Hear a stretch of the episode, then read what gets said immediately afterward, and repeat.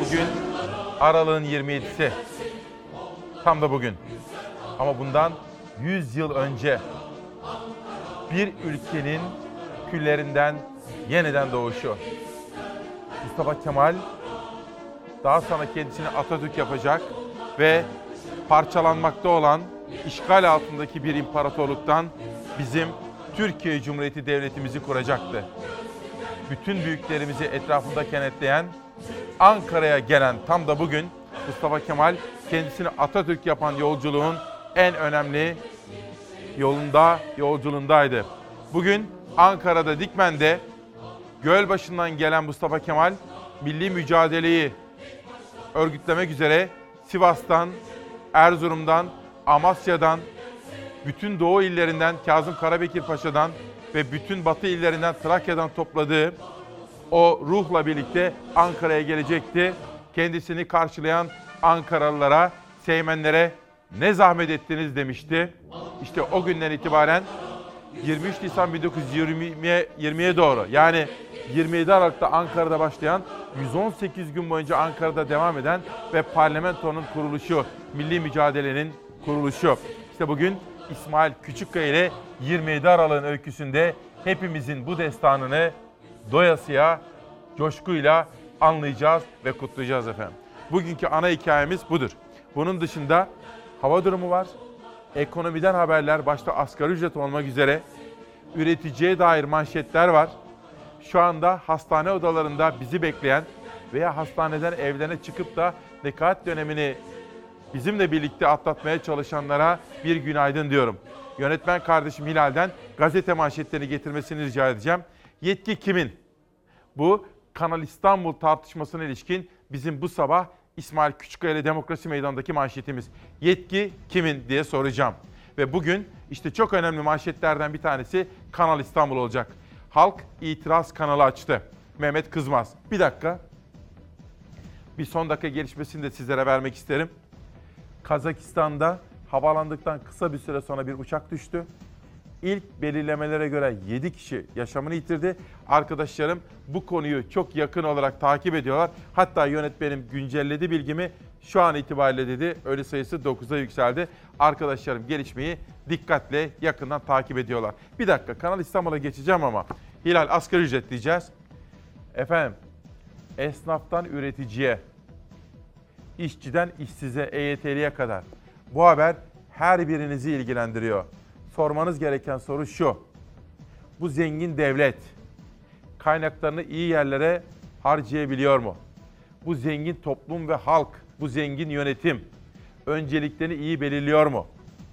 Ve bu zengin devletin, bu zengin halkın işçisi asgari ücret konusunda belirlenen bu rakamdan memnun mu? 1 Ocak 2020 tarihinden itibaren geçerli olacak asgari ücret brüt 2943 lira, net 2324,70 lira. Net asgari ücreti %15,03 oranında artırmış bulunmaktayız. Karara katılmıyoruz ve e, toplantıdan ayrılıyoruz. Karara muhalefet ediyoruz. Milyonların beklediği o rakam 2020 yılının asgari ücreti Bakan Zehra Zümrüt Selçuk'tan duyuldu. Yeni asgari ücret net 2324 lira oldu. Zam oranı %15,03. Karar oy çokluğuyla alındı. Çünkü Türk İş imza atmadığı masayı terk etti. İşverense işsizliği azaltacak diyerek memnuniyetini dile getirdi. Alınan kararın istihdam için, işsizliği azaltmak için hayırlı olmasını temenni ediyorum. Milyonlarca asgari ücretlinin 2020 maaş zammı için ilk toplantı 2 Aralık tarihinde yapıldı. Türk İş ilk kez disk ve hak işi de sürece dahil ederek asgari ücretin en az 2578 lira olmasını istedi. Altındaki rakamı kabul etmeyiz dedi.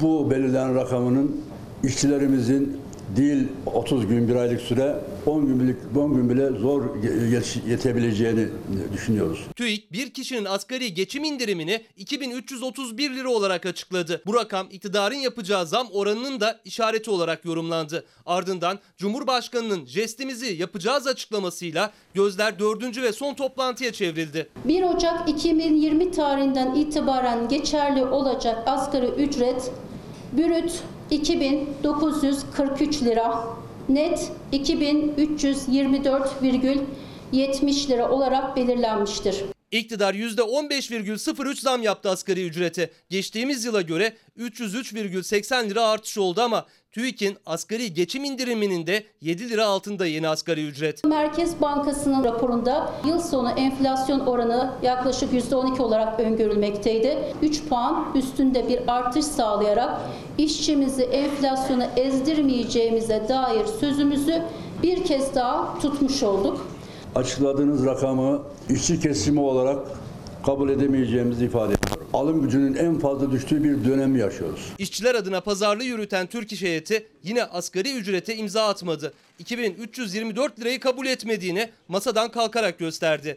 Devlet desteği 100 liradan 75 liraya düşürülen işverense memnun. Mevcut enflasyon oranının e, en az 3 puan üzerindedir. Mikrofonları alır mısınız? Mikrofonları oraya götürür müsünüz? Bu rakamın içerisinde bir şey e, var mı? Enflasyon oranının çok üzerinde bir artış sağlamış olduk. Yeni açıklanan asgari ücret Cumhurbaşkanı'nın yaparız dediği jesti içeriyor mu? Jestsiz mi? Renk vermedi bakan. 27 Aralık'ın manşeti bu. Asgari ücret. Nasıl buldunuz? Yeterli mi? Nasıl geçineceğiz?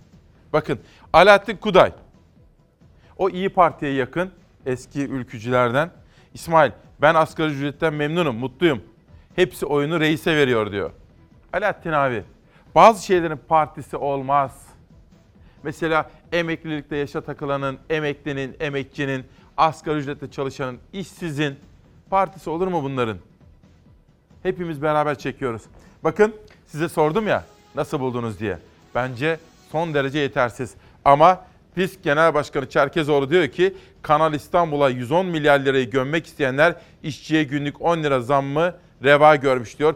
Disk Başkanı son derece yetersiz bulduğunu belirtiyor efendim ve Kanal İstanbul karşılaştırması yapıyor. Okuyalım bakalım neymiş. Mehmet Kızmaz'ın manşeti. Halk itiraz kanalı açtı. Cumhurbaşkanı Erdoğan Kanal İstanbul'a ilişkin projeyi seçim kampanyamızda milletimizin takdirine sunduk ve onayını aldık dedi. Meclis çoğunluğunu işaret ederek İstanbul seçimini AKP'nin kazandığını ileri süren Erdoğan 800 bin oy farkıyla seçilen İmamoğlu'na karar yetkisi sana değil bize aittir diye seslendi. İstanbullular Erdoğan'ın milletimiz onay verdi dediği projeye itirazını Çevre ve Şehircilik Müdürlüğü'ne akın ederek gösterdi. Yağmur altında uzun kuyruklar oluşturan binlerce yurttaş çevresel etki değerlendirme raporuna karşı dilekçe yazdı. Erdoğan'a yanıt veren İmamoğlu bugün seçim olsa fark 1 milyon 600 bin olur dedi. Efendim ben buradan o çağrımı yenilemek isterim. Madem ki iktidar bu kadar kararlı gelsinler halka sorsunlar. Milli irade değil mi efendim? 110 milyar lira. Daha bu kadarla kurtulursak iyi. Hepimizi ilgilendiriyor. İstanbul'u değil, bütün Türkiye'yi. Bu ekonomik durum altında, bu koşullarda 110 milyarlık bir yatırımdan bahsediyoruz. Dolayısıyla ben milli iradeyim değil mi? Halkım ben. Bana sorsunlar. Önceliğim nedir? Kaynaklarımı nereye ayırayım? Betona gömmeye devam mı edeyim? Bu anlamlı bir sorudur ve iktidardan bu sesi duymasını istiyorum. Çok istiyorlarsa gelsinler referandum yapsınlar diyor ve günün ilk manşetini atıyorum. Cumhuriyetten hürriyete geçiyorum efendim. Heh. 58 yıl sonra kaldığı yerden. Türkiye'nin ilk yerli otomobili Devrim 1961 yılında üretildi. Başarılı bir projeydi ama çeşitli bahanelerle üretimi engellendi. 58 yıl önce yarım kalan yerli otomobil hayali bugün gerçek oluyor. Nedim Şener'in Hürriyet Gazetesi'nde yazmaya başladığını söylemiştim size. Bugünkü köşesinde de işte bu konuyu da gündeme taşımış meslektaşımız Nedim Şener. Günün ikinci manşetini hep beraber izliyoruz.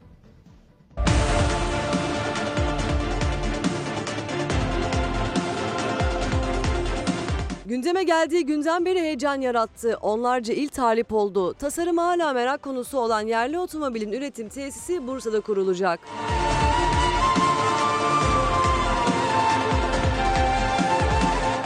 Türkiye'nin otomobili için geri sayımda son saatlere yaklaşıldı. Türkiye'nin otomobili girişim grubunun geliştirdiği yerli otomobilin üretim tesisi 22 milyar lira sabit yatırımla Bursa'da kurulacak. Grubun sosyal medya hesaplarında her gün yeni bir detay paylaşılırken otomobil bugün Cumhurbaşkanı Erdoğan'ın katılacağı bir törenle tanıtılacak.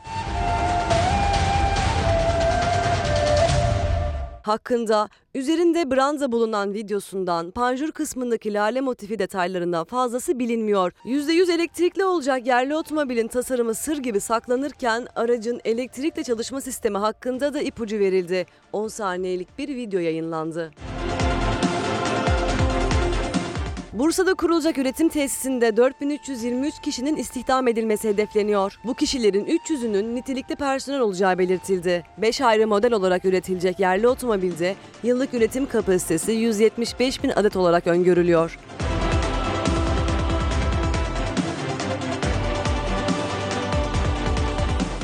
Yerli otomobil için gümrük vergisi alınmayacak olması, kullanılacak kredilerde %80 oranında faiz indirimi, fabrika yatırım yeri tahsisi gibi teşvikler öne çıkıyor.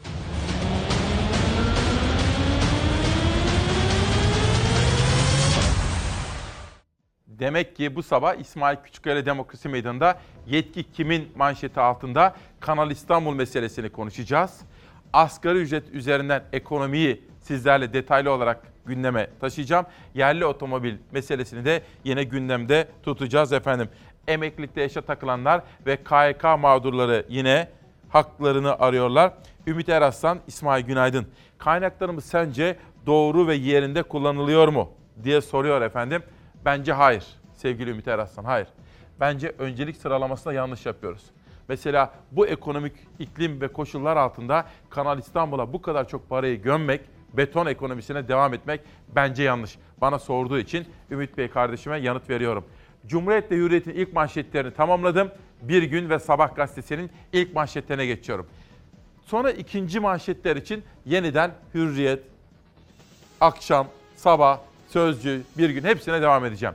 Milyonlara aç kalın dediler. Sarayın ve Diyanet'in bütçesini uçuran, yandaş sermayeyi batmaktan kurtaran iktidar, sıra çalışan asgari ücretine gelince tasarruf dedi. Ve Türk İş'in bu rakamı beğenmeyip disk gibi Türk İş'inde hem de memnuniyetsizliğini dile getirmek hem de daha sonra masadan kalktığına dair bilgiler de var. Bu düzen değişmeli diyor gazetedeki birinci sayfa haberinde. Bir güne de geri döneceğim. Lakin şimdilik bir sabah gazetesine geçelim. Gündemin üçüncü manşeti.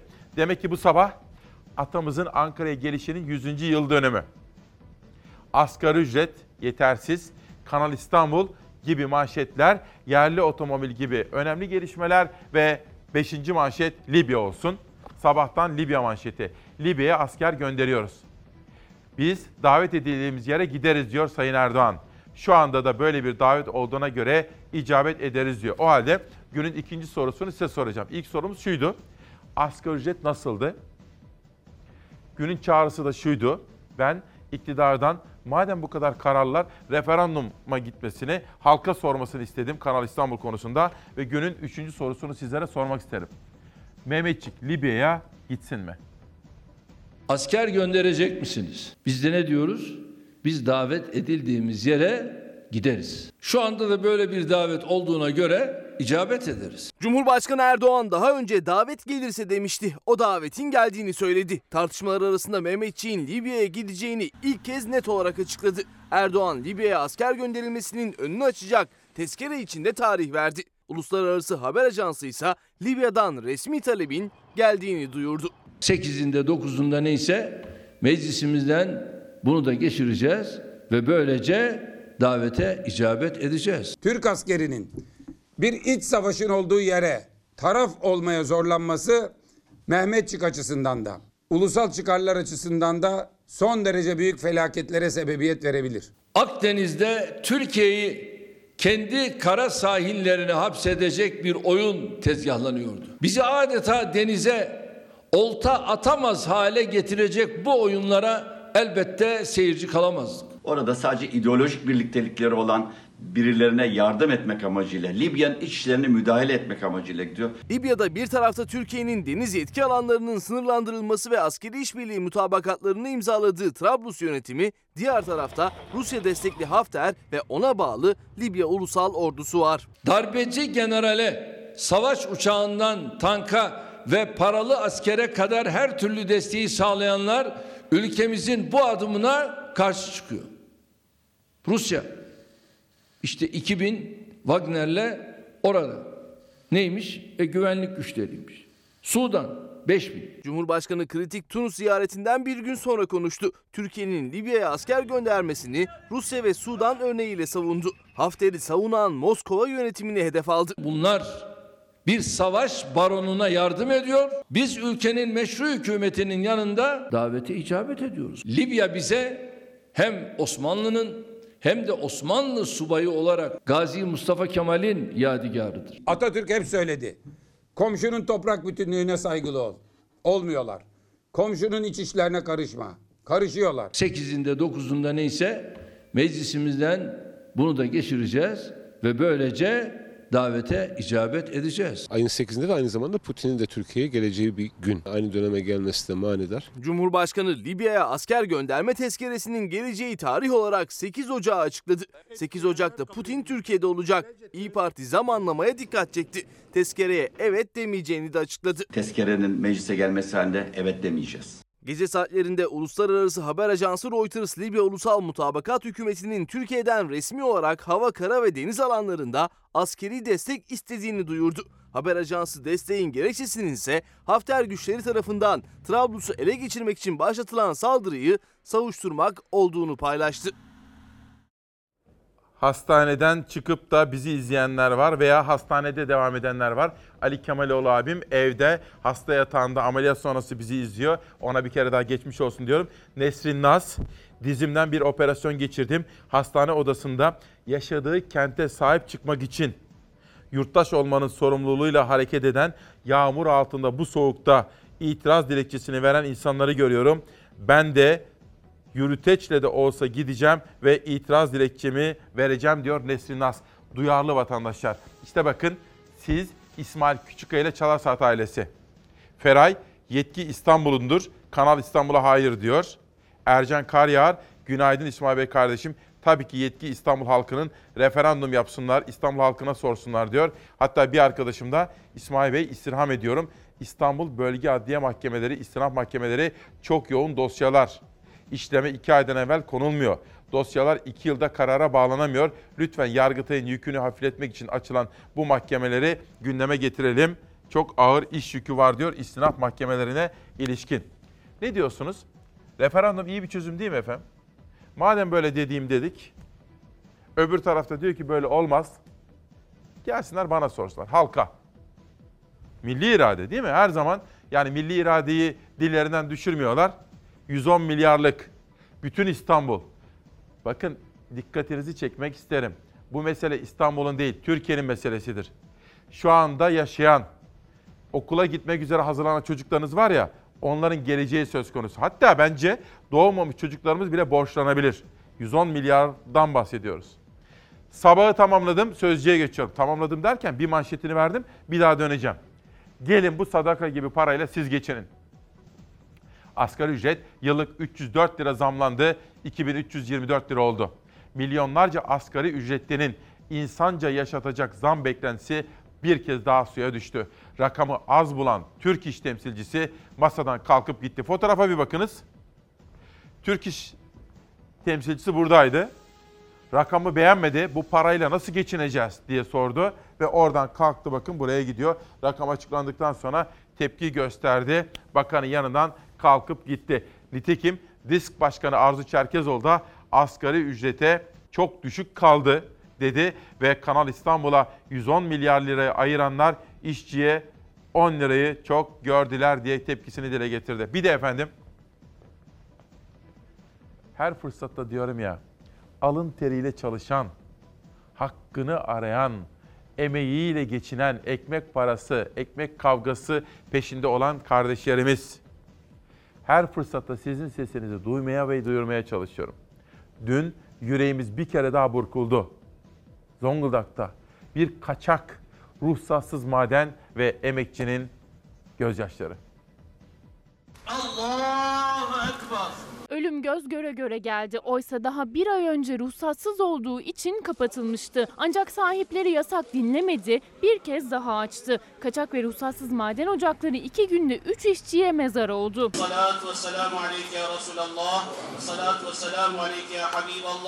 Zonguldak Kilimli'de kaçak olarak çalıştığı belirlenen maden ocağı jandarma tarafından dinamitle patlatılarak kapatıldı. Maden ocağı kısa süre sonra sahipleri tarafından yeniden açıldı. Biriken metan gazı patladı. O sırada ocakta çalışan 3 işçi göçük altında kaldı.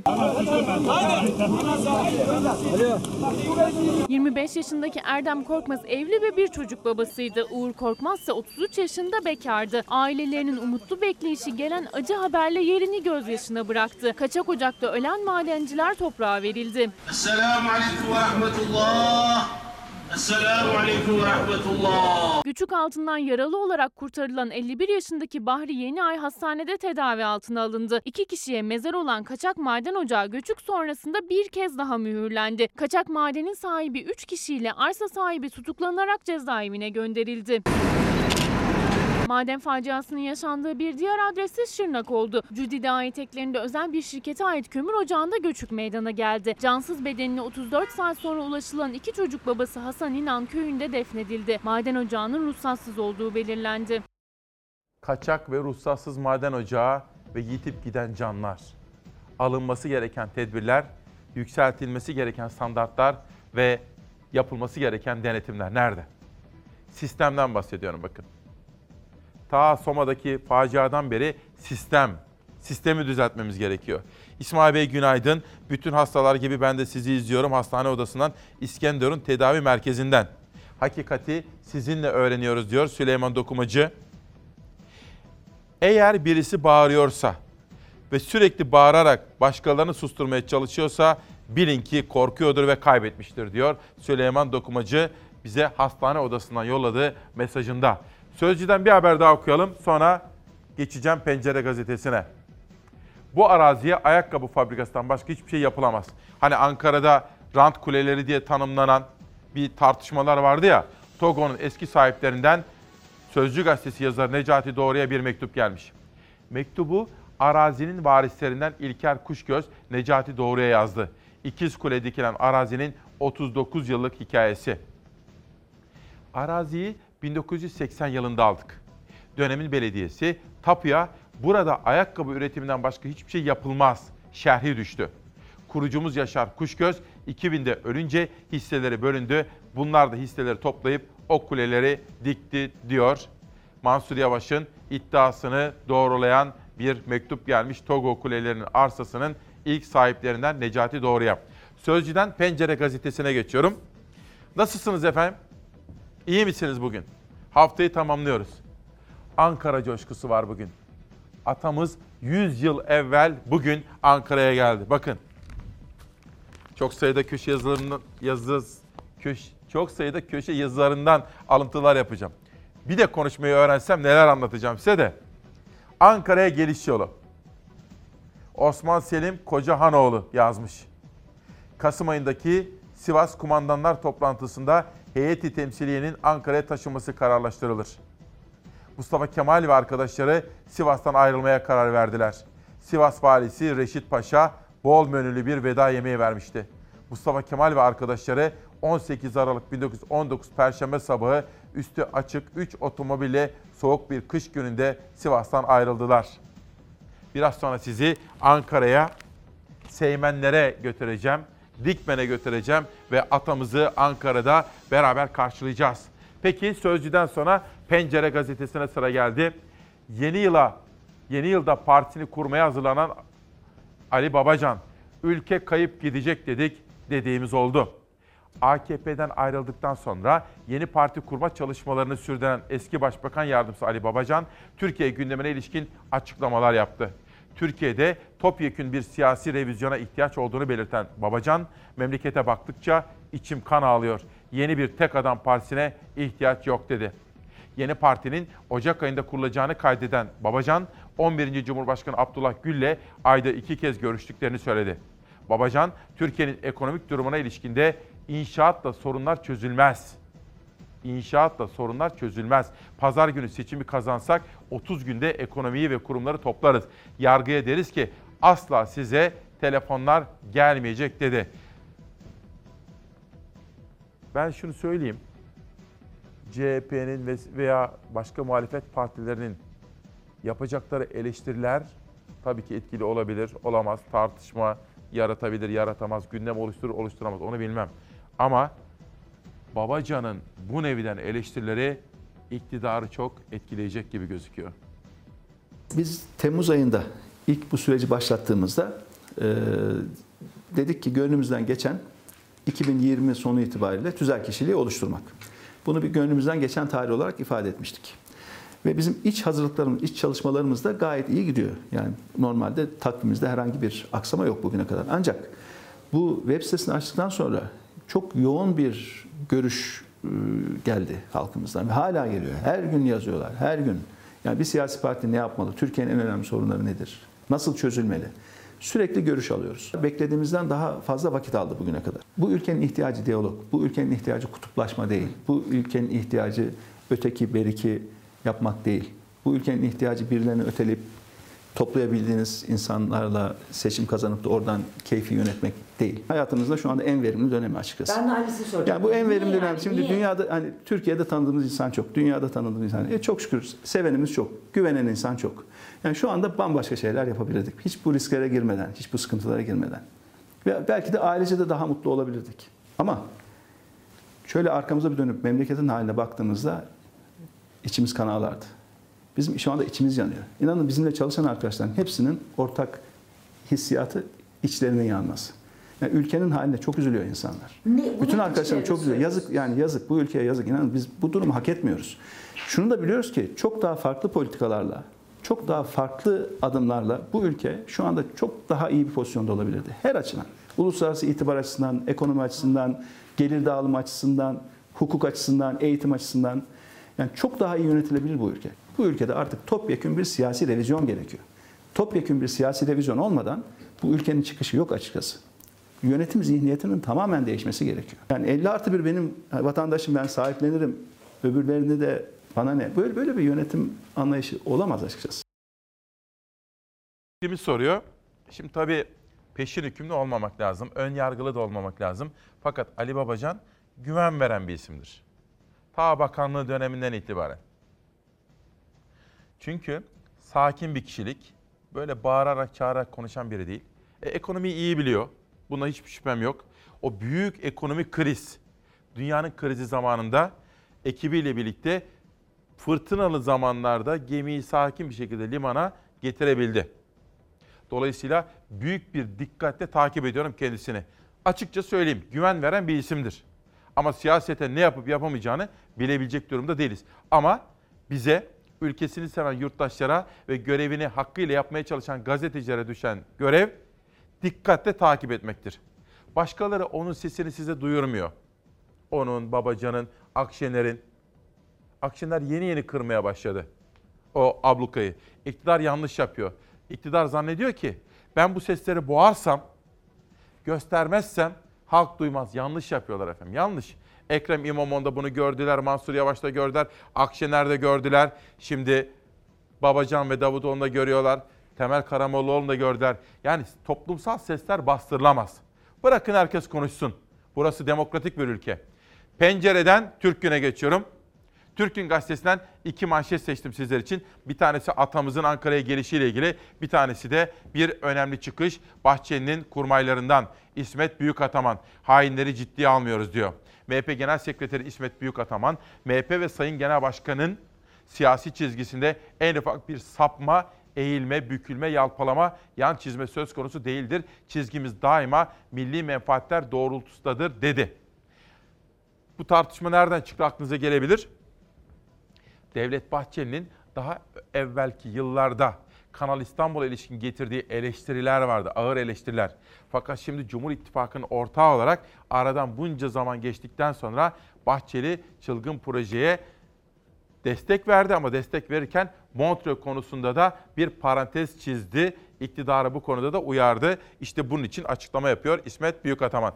Türk'ün gazetesi atlamamış. Onlara da teşekkür ediyorum. Sürmanşete geçeceğim. Bugün atamızın Ankara'ya gelişinin yıl dönümü. Türk'ün gazetesi de bu önemli gelişmeyi yıl dönümünü atlamamış efendim. Bir hassasiyet göstermişler. Cumhuriyetimizin kurucusu Mustafa Kemal Atatürk 100 yıl önce bugün 27 Aralık 1919 tarihinde Ankara'ya gelerek Kurtuluş Savaşı'nın temellerini attı ve aynı zamanda Türkiye Büyük Millet Meclisi'nin kuruluşunun çalışmalarına önderlik etti diyor. Size bir güzel gelişmeden haber vermek ister isterim. İster misiniz siz de? Türk akımı.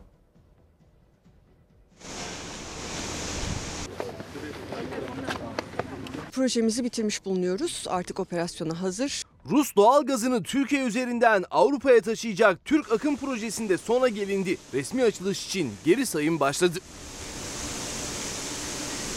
Cumhurbaşkanı Recep Tayyip Erdoğan ve Rusya Devlet Başkanı Vladimir Putin 2018 yılında açılışını yaptı Türk Akım projesinin. Türk Akım projesiyle iki hat oluşturuldu. Birinci hat Rus doğalgazını doğrudan Türkiye'ye getiriyor. İkinci hatsa Türkiye üzerinden Avrupa'ya ulaştırıyor. Proje için çalışmalar yapıldı. Borular Karadeniz'e döşendi. Kırklareli Kıyıköy'de ise alım terminalinde çalışmalar tamamlandı. Boru hatları gazla dolduruldu, akışa hazır hale getirildi. Denizde iki e, doğalgaz boru hattı var denizin altında ve burada da gördüğünüz Kıyıköy alım te- terminali var. Bunların tamamı artık tamamlanmış durumda. İkinci hat Avrupa'ya uzanıyor. Oradan Bulgaristan üzerinden dileyen ülkeler oraya bağlanabilecekler. İki hatta artık akışa hazır. Erdoğan ve Putin'in de katılacağı resmi açılış bekleniyor. 8 Ocak 2020'de açılış için tören yapılması planlanıyor. Demek ki 27 Aralık'ta bu özel cuma gününde yerli otomobille ilgili haberleri, Türk akımına ilişkin manşetleri aktaracağız. Ali Babacan ve yeni siyasi oluşumlar, son derece yetersiz olduğu belirtilen asgari ücret konusundaki tartışmalar, esnaf ve üretici kesime ilişkin haberlerde yine burada bizimle olacak. Ve 100. yıl dönümünde Ankara'da atamızın nasıl karşılandığına dair o duyguyu ve coşkuyu da sizlere aktarmak istiyorum. Mehmet Ali Dim, devre mülk sahiplerinin kentsel dönüşüm tuzağına isyanı. Alanya Çimtur davası örnek olacak diyor. Bir tweet atmış Mehmet Ali Dim. Bugün Alanya gazetesinde de bu konuda bir haber var. Onu da sizlere aktaracağım. Bugün bir de misafirimiz olacak. Ankara'dan sizler için davet ettim. O da tecrübeli bir isim. Hepinizin yakından tanıdığı bir isim. İsmail Küçükkaya ile Demokrasi Meydanı'na katılacak. Türk Günden iki manşet. Geçelim Yeni Çağ Gazetesi'ne. Yeni Çağ'da iki önemli manşet seçtim. Teröristi TRT'ye çıkarmak suç değil.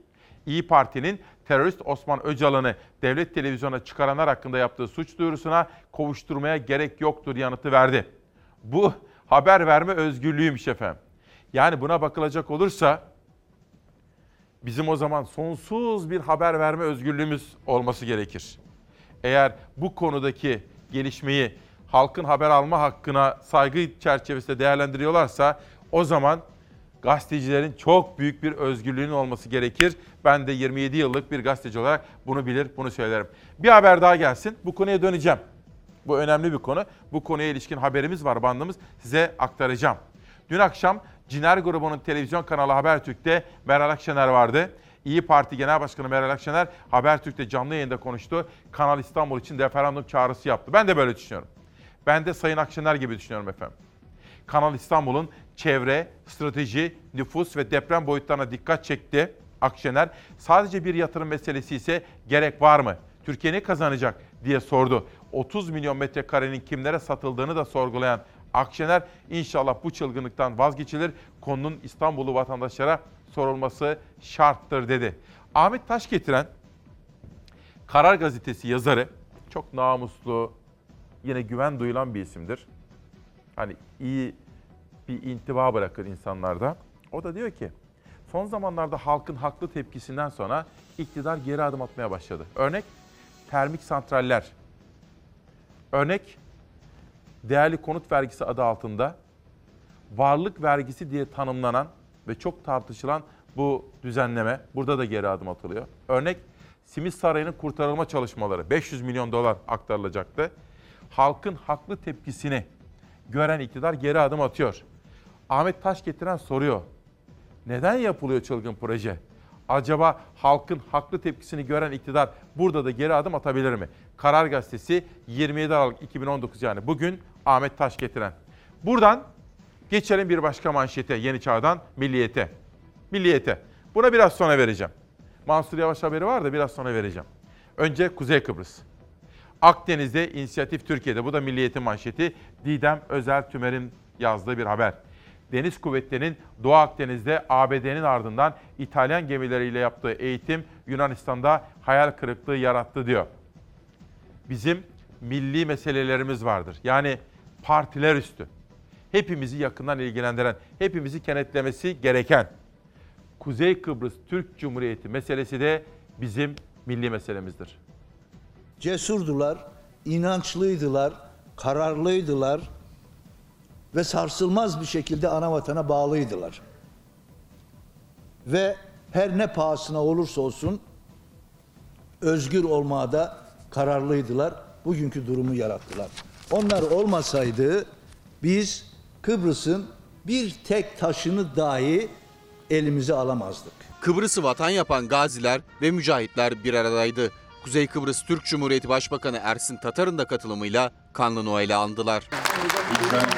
Kasım 63'te yani 25 Aralık Kanlı Noel saldırılarının başlamasından bir buçuk ay önce Yunan alayı öğretmen okulunun 120 öğrencisine silahlı eğitimi aldı. Eğitim sırasında Türkler aleyhinde düşmanlık dolu söylevler verdiler ve bu sırada 25 Aralık 63'te Türklere saldırılacağı 100 bin Türk'ün e, kedilerine kedilerine kadar kedilerine kadar katledileceği söylendi. Nitekim daha sonra saldırılar başladı. 20 Aralık'ı 21'e bağlayan gece yarısından sonra Tanktel Kale dediğimiz Rum muhitinin ortasında bulunan bir semtimizde iki Türk'ü şehit etmekle kıvılcım atmışlardır. 21 Aralık günü millet şaşkın, ne yapacağını bilmiyor. Kıbrıs Türk'üne karşı 20 Aralık 1963 gecesi başladı saldırılar. İlk karşı koyanlar Kıbrıslı mücahitlerdi. 364 Türk şehit oldu. başımıza böyle şeyler gelmesin diye dikkat etmek için, uyanık durmak için e, anmaya devam edeceğiz. Unutmayacağız, unutturmayacağız. O saldırılar aslında çok daha büyük bir planın ilk adımlarıydı. Barış Harekatı ve öncesindeki 10 yıllık mücadelenin kahramanları da Kanlı Noel anmasındaydı. İstanbul'u başkent yapıp Büyük Helen İmparatorluğunu kurma sevdasındalar. Rumların bu megali iddiası karşısında bütün gücüyle direnmişlerdir. Bugün de direnmektedirler. Bundan sonra da direneceklerinden hiç kimsenin şüphesi yoktur ve olmamalıdır. Kuzey Kıbrıs Türk Cumhuriyeti Başbakanı Ersin Tatar da Kıbrıs gazilerini unutmadı. Kanlı Noel'in 56. yıl dönümünde onlarla birlikteydi. Cumhur Evgi Paşa 1965 yılında ilk kez Kıbrıs'a gidiyor. 1963'te de oradaydı. Daha sonra da oradaydı. 1974'te de oradaydı. Şimdi de buradadır. Sizlere gerçekten minnet duygularımı ifade etmek istiyorum. Çünkü Kıbrıs davası büyük bir davadır. Ulusal davadır. Ve Kıbrıs Türk'ü her zaman ana vatanı Türkiye'yi yanında bulmuştur. Komutanlarıyla birlikte komutanlarıma şükranlarımı sunmak istiyorum. 27 Aralık 2019 İsmail Küçükkaya ile Hakikat Yolculuğunda yetki kimin diyoruz? Hava durumu. Beyefendiler Erzurum'a da beklediğimiz kar yağdı. Kar sevinçle karşılandı doğuda. Beklenen kar etkisini göstermeye başladı sonunda. Batı Karadeniz'de ise sağanak sel oldu. Yoğun kar nedeniyle kaybolan ve mahsur kalanlar var. Mersin'in Erdemli ilçesinde karla kaplı yaylada bir kişi kayboldu. 23 Aralık tarihinde 4 arkadaş yürüyüşe çıktılar. Yoğun kar yağışının etkisiyle yollarını kaybettiler, geri dönemediler. AFAD, jandarma ve belediyeye ait ekipler yoğun çalışmalar sonucu 3 kişiye ulaştı. Ancak 63 yaşındaki Ali Kaçar'ın izine hala rastlanamadı. Ekipler günlerdir süren arama çalışmalarına yoğun kar nedeniyle ara verdi. Niğde'de ise dağlık arazide 4 kişi mahsur kaldı. Özel bir firmaya bağlı çalışan işçiler arıza için çıktıkları Çamdara ilçesine bağlı Dede mevkiinde mahsur kaldıkları yerden AFAD'ın kar aracıyla kurtarıldılar. İç Anadolu'nun doğusunda ve doğuda kar yağışı beklendiği gibi etkisini arttırdı. Bir türlü gelmek bilmeyen kar yağışı Erzurum'da sevinçle karşılandı. Şükür kar yağıyor Allah'ıma şükürler olsun. Sular bol olacak inşallah. Bereketli olsun her şeyimiz. Vatandaşın susuzluk ve kuraklık endişesine ilaç gibi geldi kar. Ancak bazı il ve ilçelerde kar mağdur edecek kadar çok yağdı. Beyaz bereket Kahramanmaraş ve Adıyaman'ın yükseklerinde neredeyse hafta başından beri yoğun şekilde etkisini sürdürüyor. Bazı okulları tatil ettirdi. Adana'da etkili olan kuvvetli sağanak yağmur ölçüsünde kuvvetli kar yağışı etkili oldu bölgede. Bugün Adıyaman'ın Sincik ve Çelikan ilçelerinde kar tatili ilan edildi. Sincik ilçesinin merkezinde ve köylerindeki tüm okullarda, Çelikan ilçesinin ise köy okullarında ve taşımalı eğitim veren okullarında okullar bir günlüğüne tatil oldu. Kahramanmaraş'ın ise 12 Şubat, Dulkadiroğlu, Andırın ve Çağlayancırit ilçelerindeki okulların bir kısmı kar nedeniyle tatil edildi. Batı Karadeniz kıyılarında beklenen kuvvetli yağmursa Bartın'ı etkisi altına aldı. Birkaç saat içinde metrekareye 20 kilogram yağış düştü. Bartın Kurucaşile yolu sular altında kaldı, ulaşım aksadı. Şimdi hava durumuna devam edeceğim ama AK Partili değerli izleyenlerimin farklı bir bakışı var. Murat Sönmez diyor ki Cumhurbaşkanı ne derse o. Murat Bey kardeşim öyle bir dünya yok. Demokratik bir ülkede yaşıyoruz. Çok sesli bir ülke.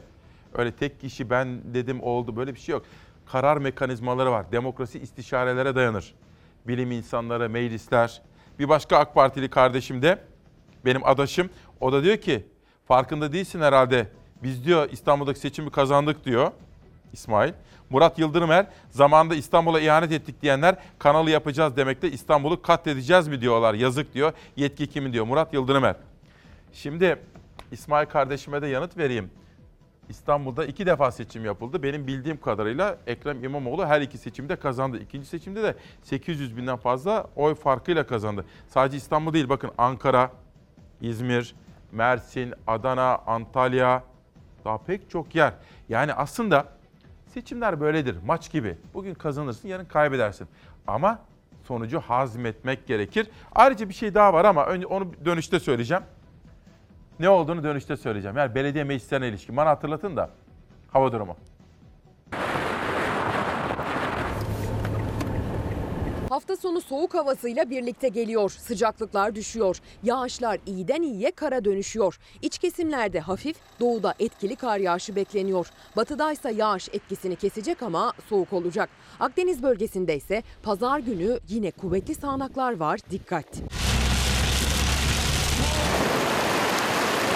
Bugün İç Anadolu bölgesinde genel olarak karla karışık yağmur bekleniyor. Yükseklerinde kara dönüşebilir. Sivas, Yozgat, Kayseri çevrelerinde yaygın olarak kar şeklinde düşecek yağış. Bugün kar yağışı Doğu Anadolu bölgesinin tamamında neredeyse aralıksız devam edecek. Karadeniz'de ise iç kesimlerde kar, kıyıda yağmur var. Orta Karadeniz kıyılarında sağanak yağmur kuvvetli olabilir, tedbirli olunmalı. Ege ve Akdeniz'de bugün yağış kesiyor. Marmara'nın doğusunda bugün yağmur bekleniyor. Bugün İstanbul geneli aralıklarla yağmurlu. Ankara genellikle çok bulutlu ancak kuzey kesimleri kar yağışlı olabilir. Cumartesi günü sıcaklıklar birkaç derece daha düşüyor. İç Anadolu bölgesinin genelinde yağışlar hafif kara dönüşüyor. Karadeniz'in iç kesimlerinde ve doğuda da kar bekleniyor cumartesi. Marmara'nın doğusunda ve Karadeniz'in kıyısındaysa yağmur bekleniyor. Pazar gün içinde ise Akdeniz bölgesinde yağmurlar kuvvetlenecek. Özellikle kıyı kesimlerde ve günlerdir etkili olan aşırı yağışın açtığı yaraları sarmaya çalışan Adana ve çevresinde kuvvetli sağanak yağışa karşı hazırlıklı olunmalı. Bugün sıcaklıklar kuzey bölgelerde düşecek. Hafta sonuna geçerken de sıcaklıklarda birer ikişer düşüşler devam edecek. Yeni haftadaysa hava genel olarak soğuk ve yer yer yağışlı olmaya devam edecek. Bir çalar saat annesi, iki evladı var. Serpil Hanım, Serpil Dudu da sizlere esenlik diliyor efendim. Şimdi Sayın Erdoğan dedi ya İstanbul'daki seçim. Bunu nasıl diyor? Belediyedeki çoğunluğa bakarak. Aklıma şu geldi bakın. Birinci seçimi iptal ettiler ya bu hataydı. Onu söylemiştik burada. Hata. Siyaseten de hata, hukuken de hata. Ama eğer iptal edilecek idiyse İstanbul'daki seçimin tamamı iptal edilmeliydi belediye başkanlarının ilçelerinde belediye meclis üyelerinin de yeniden seçilmesi gerekiyordu. Yapılan bütün hesaplamalara göre Ekrem İmamoğlu'nun ikinci kere seçildiği o seçimde bütün İstanbul yeniden seçilseydi ne oluyordu biliyor musunuz? belediyelerin büyük bir çoğunluğu da yani AK Parti'nin kazandıkları da el değiştiriyordu. Ve parlamento yani belediyenin meclisinde de yine Millet İttifakı çok büyük bir ezici üstünlüğe ulaşıyordu efendim. Onu da söyleyelim. Ama bu tehlikeyi ve riski gördükleri için yalnızca Ekrem İmamoğlu'nun seçimini yenilemeyi düşündüler. Orada kendilerince bir hesaplama yaptılar. Betül Yılmaz, Türkiye'de kuşaklar ve çalışma değerleri bugün 16 kitaptan alıntılar yapacağım. Betül Yılmaz da bize bu yaz, yazıyla birlikte kitabı yollamış. 15 Temmuz'da hain FETÖ kalkışmasından sonra yeni sezona başlarken düşünmüştüm. Bu travmayı nasıl atlatacaktık? Hatırlayacaksanız nutuk okumaya başladık. Bir yıl, iki yıl. Her sabah nutuk okuduk ve nutuk en çok okunan kitap oldu. Bugün tam da gününde 27 Aralık'ta 100 yıl önce bakın. Atamız 100 yıl önce Ankara'daydı tam da bugün. Efendiler, efendiler Sivas'tan Kayseri yoluyla Ankara'ya hareket eden temsil heyeti bütün yol boyunca ve Ankara'da büyük ulusumuzun çok sıcak ve içten gelen vatanseverce gösteriler eşliğinde bugün şehre ulaştı. Ulusumuzun gösterdiği bu birlik ve kararlılık örneği, ülkemizin geleceğine güven hakkında inançları sarsılmaz bir şekilde destekleyici niteliktedir. Şimdilik temsil heyeti merkezi Ankara'dadır. Saygılarımızı sunarız efendim. Temsil heyeti adına Mustafa Kemal. İşte bu yolculuk Ankara'da 118 gün boyunca çalışacaklar, çalışacaklar. 27 Aralık bugün ve 23 Nisan 1920 Milli Egemenlik Ankara'nın ve Türkiye'nin şanlı tarihinin, destanının yazıldığı gündür bugün.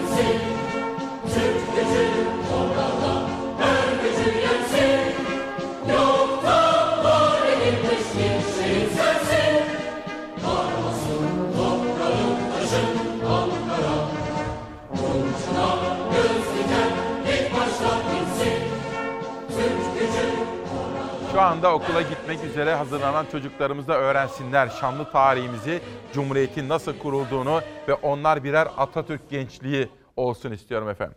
Ve bu konuda Gürsel Baran bana bir mektup yazmış Ankara Ticaret Odası adına.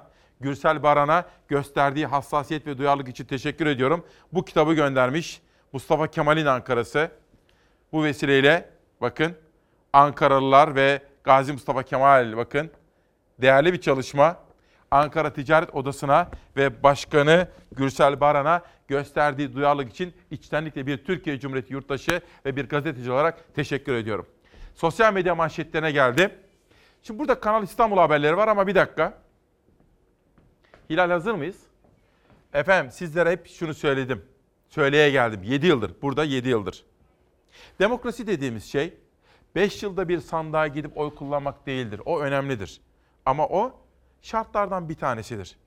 Esasında demokrasi dediğimiz şey sizin, evet evet sizin, benim, o arkadaşlarımın, hepimizin, köylünün, kentlinin, zenginin, fakirin, kadının, erkeğin, gencin, yaşlının, hepimizin vergileriyle oluşturulan bütçemizin, Türkiye Cumhuriyeti bir ailedir ve hepimizin, aile fertlerinin katkılarıyla oluşturulan bir bütçe vardır. Demokrasi dediğimiz şey o paranın nasıl harcandığına dair bir bilgidir. İktidarın bizler adına o paranın nasıl harcandığına dair bilgi vermesi, hesap vermesi, muhalefetin tek bir kuruşu bile hesabını sorması, gazetecilerin o paraların nereye harcandığı konusunda çalışma yapması. Yani aslında şu, bütçe dediğiniz şey demokrasidir. Bütçe dediğiniz ve demokrasiyle bağladığınız değerler de şeffaflık istemektedir bütçe. Arkada e, bütçe kitapçıklarını görüyoruz Sayın Öztürk. Sayın Vekilim siz de görüyorsunuz değil mi? Evet ne yazık ki görüyoruz. Bütçe maratonu bitti, meclis tatile girdi. Her biri tuğla kalınlığında basılmış olan bütçe kitapçıkları da çöpe gitti. Biz zaten söylüyorduk bu 2020 bütçesi vatana millete hayır getirmez diyorduk. Ee, kendileri de bunu kabul etmişler ki gördüğünüz gibi Türkiye Büyük Millet Meclisi'nde bütçe kitapçıkları çöp kenar, çöp, çöpün kenarında duruyor. Yer Türkiye Büyük Millet Meclisi, meclis kampüsünün en işlek yerinde oluşan bu çöp yığını arasında istiflenmiş çok sayıda turkuaz renkli kalın kitap hemen dikkat çekiyor. Bizlere en az 30 tane falan kitapçık geliyor ve 10 gün boyunca bunların içinde inceleyeni ben çok nadir gördüm açıkçası söyleyeyim. Vekillerimizin de bu kadar e, kitapçığı incelediğini de sanmıyorum açıkçası. Bu görüntüleri İyi Parti Denizli Milletvekili Yasin Öztürk cep telefonuyla kaydetti. Görüşmeler boyunca çok eleştirdikleri bütçe rakamlarıyla bu kez çöp yığınları arasında yüzleşti vekil. Vekillerin böyle ilgi alanlarına göre zaten talep etmeleri doğrultusunda bunları rahatlıkla elektronik ortamda gönderilebilir. Bir poşet daha geldi. O, o normal çöp.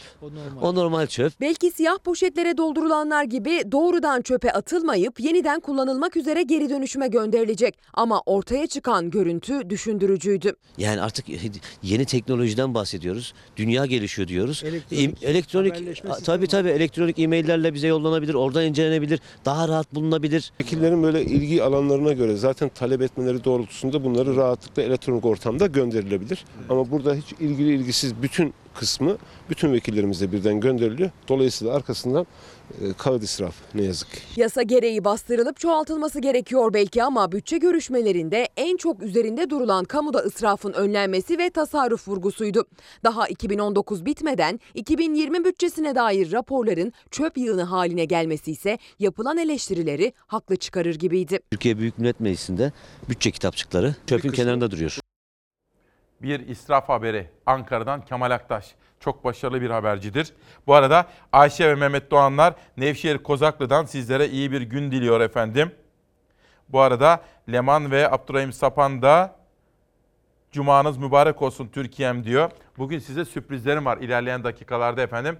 Ve o sürprizlerle birlikte Türkiye'nin gündemini konuşmayı sürdürüyoruz.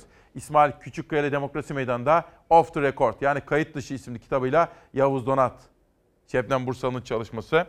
Kanal İstanbul manşetlerine geliyoruz şimdi. Avukat Ece Güner Toprak, Kanal İstanbul, itiraz işe yarar.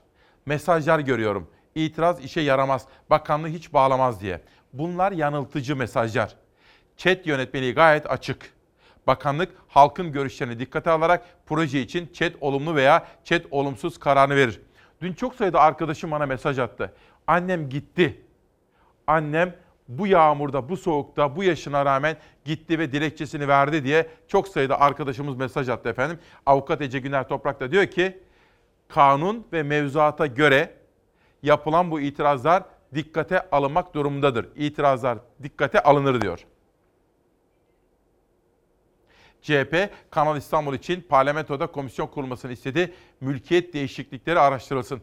Yani işte Katarlı olsun, Arap olsun, şu olsun, bu olsun. Her kim ki Kanal İstanbul güzergahında tarlaları topladı yani büyük paralar kazanacak bunlar araştırılsın istiyorlar. Bir günden bir manşet.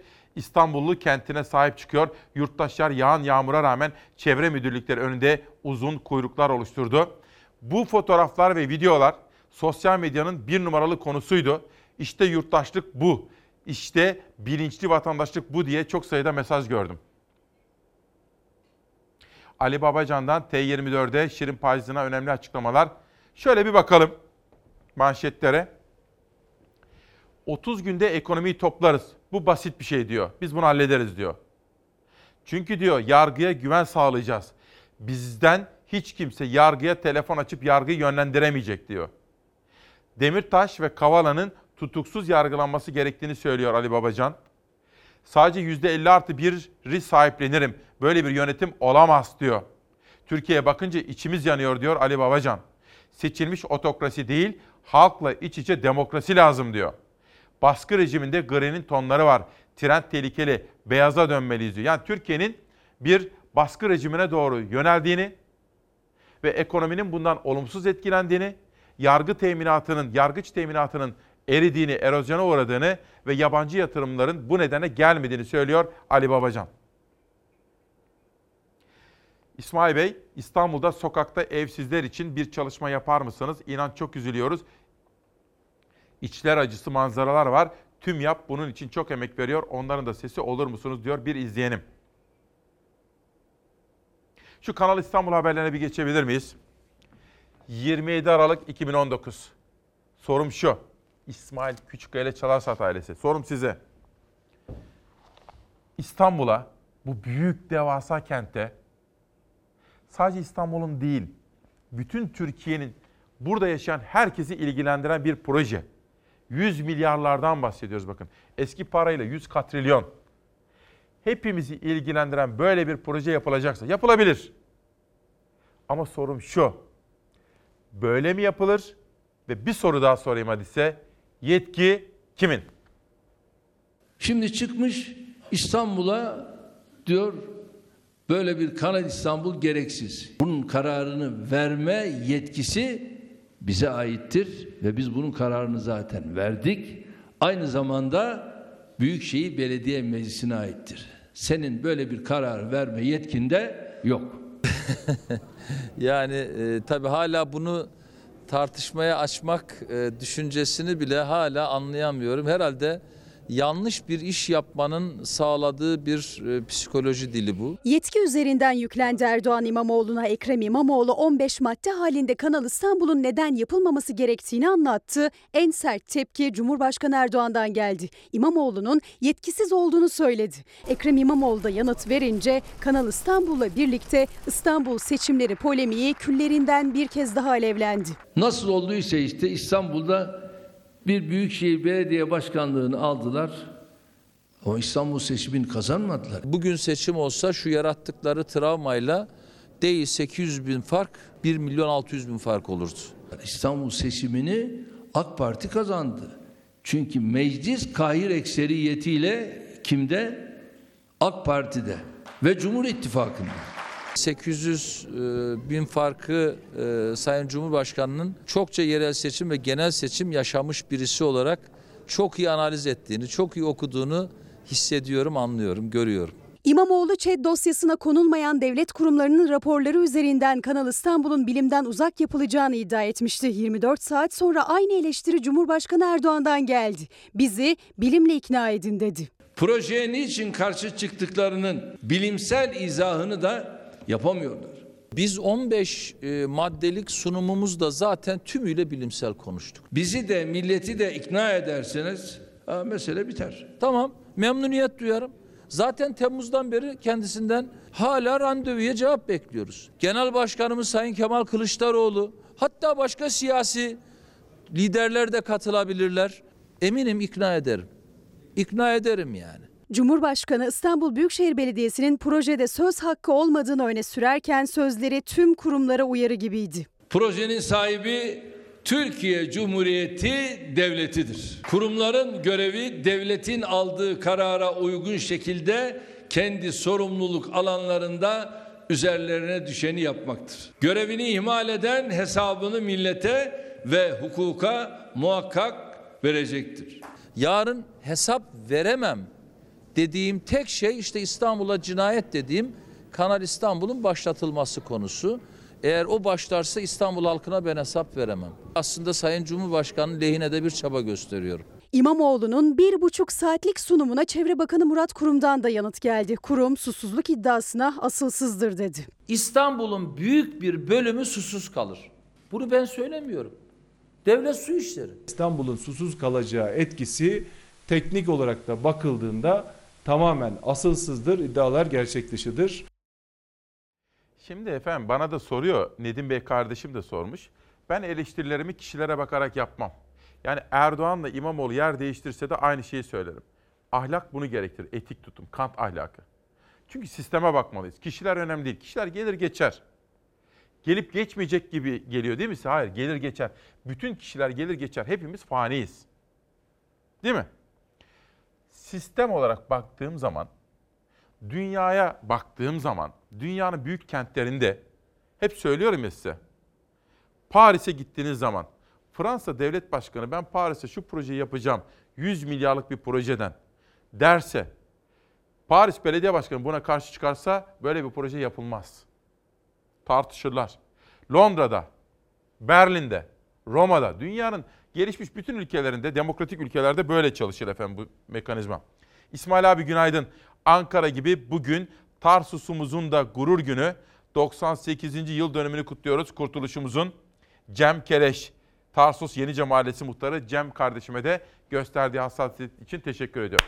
Biraz ders çalışalım efendim. Hazır mısınız? Peki.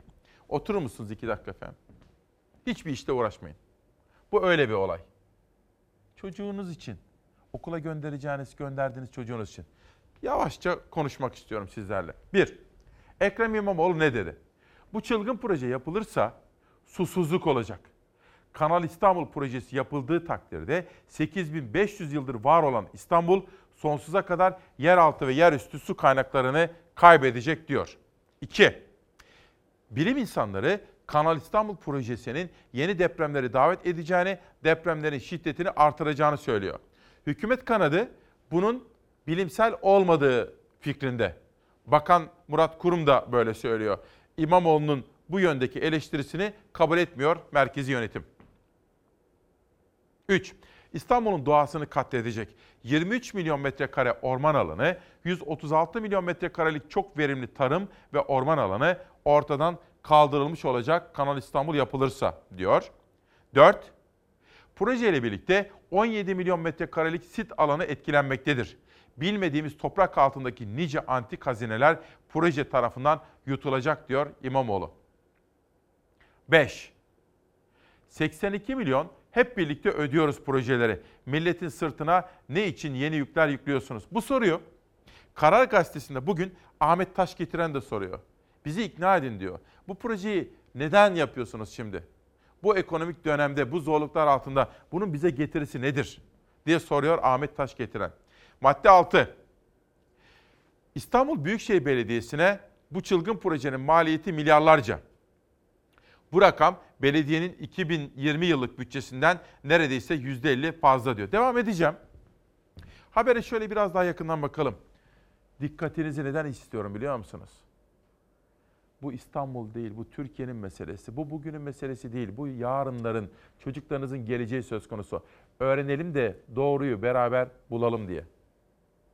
Chat raporunun arkasındaki teknik insanlara bakın. Bir tane onay veren insan Hazreti Nuh'un telefon kullandığını anlatan birisi. Karadeniz'in altına bir mağma çıktı ve AŞİES gazı yüzeye çıktı ve yüzlerce atom bombasına denk bir patlama olur. İstanbul Büyükşehir Belediye Başkanı Ekrem İmamoğlu Kanal İstanbul projesi için hazırlanan 1595 sayfalık tartışmalı ÇED raporuna imza atan isimlere dikkat çekmişti. Gündemde olan isimlerin başında Doktor Yavuz Örnek var. Onun bağlı bulunduğu enstitüden akademisyenlerin imzalarının bulunduğu ÇED raporunu uzmanlar bir adım ileri taşıdı. Çevre mühendisi Profesör Doktor İlhan Talınlı bilimsel değil diyerek Kanal İstanbul için hazırlanan raporun ÇED raporu olmadığını ileri sürdü. Stratejik ÇED'in üzerine yapılacak bir proje önce görmek isteriz biz. Bilim insanları hiçbir bilimsel veriye dayanmıyor. Ben Kanal İstanbul'un ÇED'inin yapıldığı kanaatinde değil. ÇED raporu olmadığını iddia ediyorum. Böyle Neden? ÇED raporu olmaz. Profesör Doktor İlhan Talınlı'ya göre ÇED yönetmeliği baştan hatalı ve ranta açık. Bizim şu anda ÇED dediğimiz bir uydurmaca ve bir oyun olan bu ÇED yönetmeliğimiz, bu yönetmeliğin yaptırımları ile yapılacak her ÇED ranta dönüşür. Uzmanlara göre hazırlanan ÇED raporu eksikliklerle dolu. Çevre Bakanı Murat Kurumsa yanıt verdi iddiaya. ÇED sürecini çevre hassasiyetimizi en üst düzeyde tutarak yürüttük dedi ama uzmanları ikna edemedi. Bakanlık tarafından kabul etmek dünyanın en büyük amiyane tabirle cahilliğidir. O 45 kilometrenin üzerine tam 7 tane köprü yapılacağı söyleniyor. Bakın bir projede söyleniyor olmaz. Deprem e, hat, hattının üzerinde olan bir e, sahada 7 tane köprüye ayrı ayrı ÇED yapmanız lazım. Ekleriyle birlikte ÇED raporu 16 bin sayfa ve o rapora destek verenlerden biri Doktor Yavuz Örnek. Bir de bunu izle programında Yavuz Oğan'ın konuğu oldu. Projeyi ilginç gerekçelerle savundu. Karadeniz'in patlayabileceğini söyledi ama gerekçesini yine kendi sözleriyle çürüttü. Diyelim ki o patlama oldu. Bu yapılan kanal ne işe yarayacak hocam? Hocam? İstanbul Boğazı'nın e, tamamen e, yıkılmasına, tabii o kanalın da yıkılmasına sebep olabilir. Fakat E yani İstanbul Boğazı yıkılırsa kanal nasıl hayatta kalacak?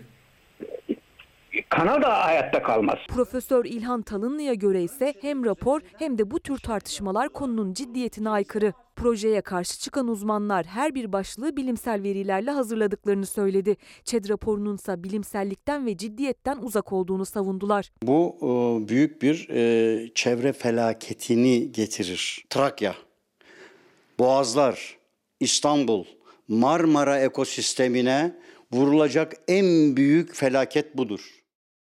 Süheyla Hanım teşekkür ediyor, dua ediyor. Sağ olun, görevimizi yapıyoruz, halkı bilgilendiriyorsunuz diyor Süheyla Hanım. Ama bundan memnun olmayanlar da var Süheyla Hanım. Murat Akyol çok ağır bir yazı yazmış aslında. Haksızlık bence. Devrim otomobil üretimini engelleyen, Türkiye'nin önünü tıkayan Atatürk. Yani iler tutar tarafı yok. Ama sadece şunu söyleyeyim Murat Bey arkadaşımıza. Murat Akyol. Onun işleri tıkırında olabilir bilmiyorum. Ama memleketin durumuna baktığım zaman işler iyi değil. Kanal İslam. Ben istemezlikçi olmam.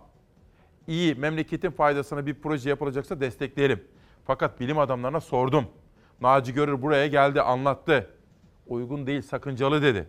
Bu arkadaşın maddi durumu falan acaba iyi midir? Hali nicedir bakalım şöyle. Murat Akyol bak. Bizi hakaretler var. Onları geçiyorum, okumuyorum da. Bakalım neymiş. Evet, böyle bir arkadaşımız. Allah Allah esenlik versin kendisine diyelim. Ama biz ülkemizin faydasına olan projeleri desteklemeyi sürdüreceğiz. Birkaç kitap tanıtımı yapalım. İlber hocamızın kitabı İstanbul'dan sayfalar kronik kitaptan çıkmış. Murat Erdin bir inceleme kitabı. Parmaklarıyla düşünen dünya A7. Anlat kalbim diyor. Böyle bir kitapta Bypass Günlüğü ismiyle bize gelmiş bugün. Devam edelim dersimize. Ben de öğreniyorum bu vesileyle. Ekrem İmamoğlu'nun iddiası şu. Kanal İstanbul'a yani eğer bu proje yapılırsa Kanal İstanbul'dan geçmek ile İstanbul Boğazı'ndan geçmek aynı şey. Gemiler İstanbul Boğazı'ndan bedavaya geçmek varken neden para vererek Kanal İstanbul'dan geçsin? Bakın bu anlamlı bir soru. Çünkü Montreux Anlaşması'na göre biz mecburuz gemilerin para almadan geçirmesi. İsteyen gemiler geçecek oradan, Montreux'dan. Peki bu tarafta bedava isteyen gemiler geçme hakkına sahipken neden paralı yola gitsin ki? Ekrem İmamoğlu bunu soruyor. 8. İstanbul Yarımadası Trakya'dan ayrılacağı için yeni bağlantı köprülerine ihtiyaç duyulacak. İnşaatın başlamasıyla TEM ve E5 sık sık trafiğe kapatılacak diyor. Özellikle asker kişilerde bu güvenlik endişelerine sahipler şu anda. 8 milyon bir adaya hapsolacak. Ülkenin deprem riski en yüksek bölgesine 8 milyon insanı hapsetmiş olursunuz diyor. Madde 12. Montreux hariç diğer sözleşmeleri de ihlal ediyoruz. Biz dünyanın barışa dönük teminatıyız. Şimdi az evvel beni eleştiren bu arkadaş vardı ya, Sayın Akyol. O arazi kapattı mı bilmiyorum. Ama İstanbul Belediye Başkanı'nın bir iddiası var. 30 milyon metrekarelik arazi, arsa, tarla el değiştirmiş. Kimler aldı acaba? Birkaç grubu dar çerçevede çalıştırdık. Her türlü olumsuzluğu, haksızlığı, adaletsizliği önlemek adına projenin tam olarak yeri ve maliyeti konusunu gizli tutmaya devam edeceğiz. Onu açıklayacak değilim. E, görünen 30 milyon metrekare. Yani oradaki tapu ile ilgili hareketleri böyle ısı hareketi şeklinde Sayın Cumhurbaşkanı arzu ederlerse o davet edecekleri sunumda tek tek anlatırız. Orada da tek tek hangi tapular kimler tarafından alınmış sıralarız. Sürpriz isimler çıkar mı bilmem, tanıdıkları çıkar mı onu da bilmem. Cumhurbaşkanı Erdoğan'ın başbakanlığı döneminde 2011'de az sayıda kişinin bilgisi var dediği Kanal İstanbul güzergahında bugün gelinen noktada 30 milyon metrekarelik bir tapu hareketliliği var. O hareketin içinde kimler var? İmamoğlu bugün için basın açıklamadı ama ülkeler belli. En büyük arazisi olan ilk 3 şirket de Arap şirketi. Katar Emir'in annesi oradan Evet. bir arazi almıştı. Onun Evet. dışında kimler ne aldı? Ee, yine e, kuvvetli bir aile 53 bin metrekare bir yer var. Yine kuvvette bir iş adamı 9500 metrekare bir arsa almışlar. Katar emirinin annesinin 44 dönüm arsa aldığını ortaya çıkaran CHP'li meclis üyesi Nadir Ataman'ın bir başka iddiası da kuvvetli iş adamlarının aldığı araziler. 2011'den bu yana satılan araziler tarım arazisi olarak satıldı. Amaç tarım mı yoksa rant mı sorusu da gündeme geldi. Şu anki imar planlarına baktığımız zaman burası tarla. Yani sadece domates ve biber ekebilirsiniz. Kanal İstanbul'a şöyle bir bakıldığında nasıl bir manzara görüldü? Ya ben baktığımda sadece bir Arap kantonu kurulduğunu görüyorum. İstanbul Büyükşehir Belediye Başkanı Ekrem İmamoğlu iki yıldır yapımı duran Bostancı Dudullu metro hattında incelemeler yapıyor. Metro hattının bitmesi için gerekli finansman kaynağı henüz bulunmadı ama Ekrem İmamoğlu 2020'yi işaret etti. Yine gündemde ise Kanal İstanbul var. Tam da işte biz metroları önceliyor iken İstanbul'un gündemine oturtulmak istenen Kanal İstanbul gibi tekrar söylüyorum ihanet kelimesi yetmez bir cinayet projesidir. Şu anda ihtiyaç duyulan rakam 200 milyon euro e, artı KDV gibi bir finansman maliyeti. Kanal İstanbul'un ön çalışmalarındaki bütçesi 75 milyar civarındadır. Milli bütçeden bunu yapar mıyız? Eyvallah yaparız. Cumhurbaşkanı en az 75 milyar liralık Kanal İstanbul'un gerekirse milli bütçeden yapılacağının altını bir kez daha çizdi. Ama muhalefet Kanal İstanbul'un milli proje olmadığında ısrarcı. Çünkü rant iddialarının odağında başka ülkeler var. Meclise soru önergesi de verildi. Kimlerin aldığının açıklanması için. 9-10 yıl önce arsaları, tarlaları toplamaya başlamışlar. Katar emirinin annesinin 40 dönüm arazisini, Suudi Arabistanlı bir iş, iş adamının 9,5 dönümlük arazisini ve bir Kuveyt vatandaşının 53 dönümlük arazisini şimdiden tespit etmiş durumdayız. Ve bu projede kimler kimlerle beraber bunu görmemiz gerekiyor. Dün beni Vahit Erdem aradı. Benim uzun yıllardır tanıdığım, devlette önemli görevlerde bulunmuş birisi. Bu projeye baktım, inceledim, yazılar yazdım dedi. Yazının linklerini bana yolladı Vahit Erdem. Bu öyle dedi devlet projesi gibi gözükmüyor. Devlet projesi nasıl olur biliriz dedi ve onları parça parça anlattı. Belki bir gün kendisiyle konuşabiliriz efendim. Ve Ege Öz Öztürk devlet devletimiz devletimize haksızlık yapmayın. Devlet hepimizin, hükümetler gelir geçer. Ege Bey ya da Ege Öz Öztürk. Halk aç 110 milyarı işçiye harcasınlar diyor Ege Öz Öztürk. Hale Hanım kültür sanattan da haberler verin diyor. Efendim Kanal İstanbul haberlerine geçeceğim. Devam edeceğim. Dünyadaki gelişmelere de bakacağım. Üretici haberleri de var. Ama Hale Hanım da diyor ya kültür sanat. Yarın değerli sanatçımız Ahmet Güneştekin'le bir soru cevap yapacağız. Yarın Plevneli'de biliyorsunuz orada sergisi devam ediyor. Sergi ücretsiz, halka açık ve yine ücretsiz bir etkinlik. Ben soru soracağım ve Ahmet Güneştekin kültür, sanat, Türkiye, Batman, Batman'dan dünyaya açılan kapı bu soruları yanıtlayacak. Sizler de soru soracaksınız. Moderasyonu ben yapacağım. Yarın saat 15'ten itibaren Plevneli'de tamamen ücretsizdir. Onu da söyleyelim. Dünyadaki gelişmelere bakalım. Zafer Söken'le birlikte dış gelişmeleri derledik. Savaş Yıldız'la birlikte özellikle yerel medya bölümünü haberleştirdik. Diğer arkadaşlarımın isimlerini de tek tek söyleyeceğim sizlere biraz sonra. Ve dünyada şu fotoğrafa bir bakınız. Ve güneş tutulmasının dünyadaki yansıması.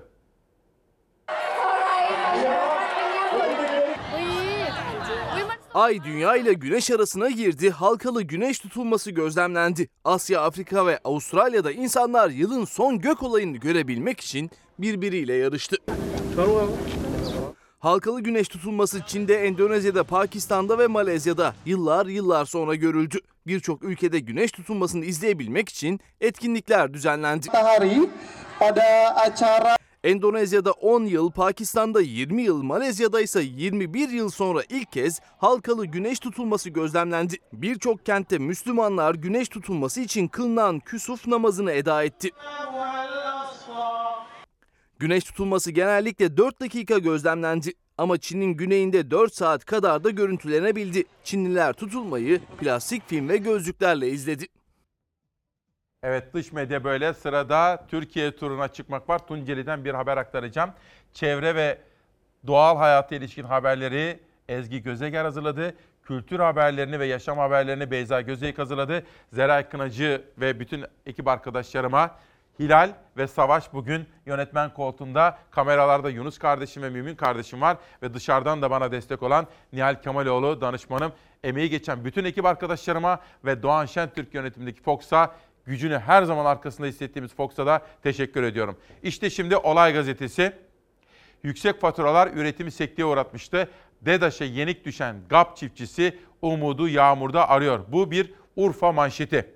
Biraz sonra Ankara'dan gelen konuğuma bu haberi de soracağım. Oradan Ordu'ya, Karadeniz'e geçiyorum. Hastanenin yeri ODÜ kampüsünde. Bu da dikkatle takip ettiğimiz önemli bir gelişme. Ordulu'nun isteği görmezden gelinmedi. Başta Hilmi Güler olmak üzere Ordu'da bu konuda söz ve yetki sahibi herkese teşekkür ediyoruz.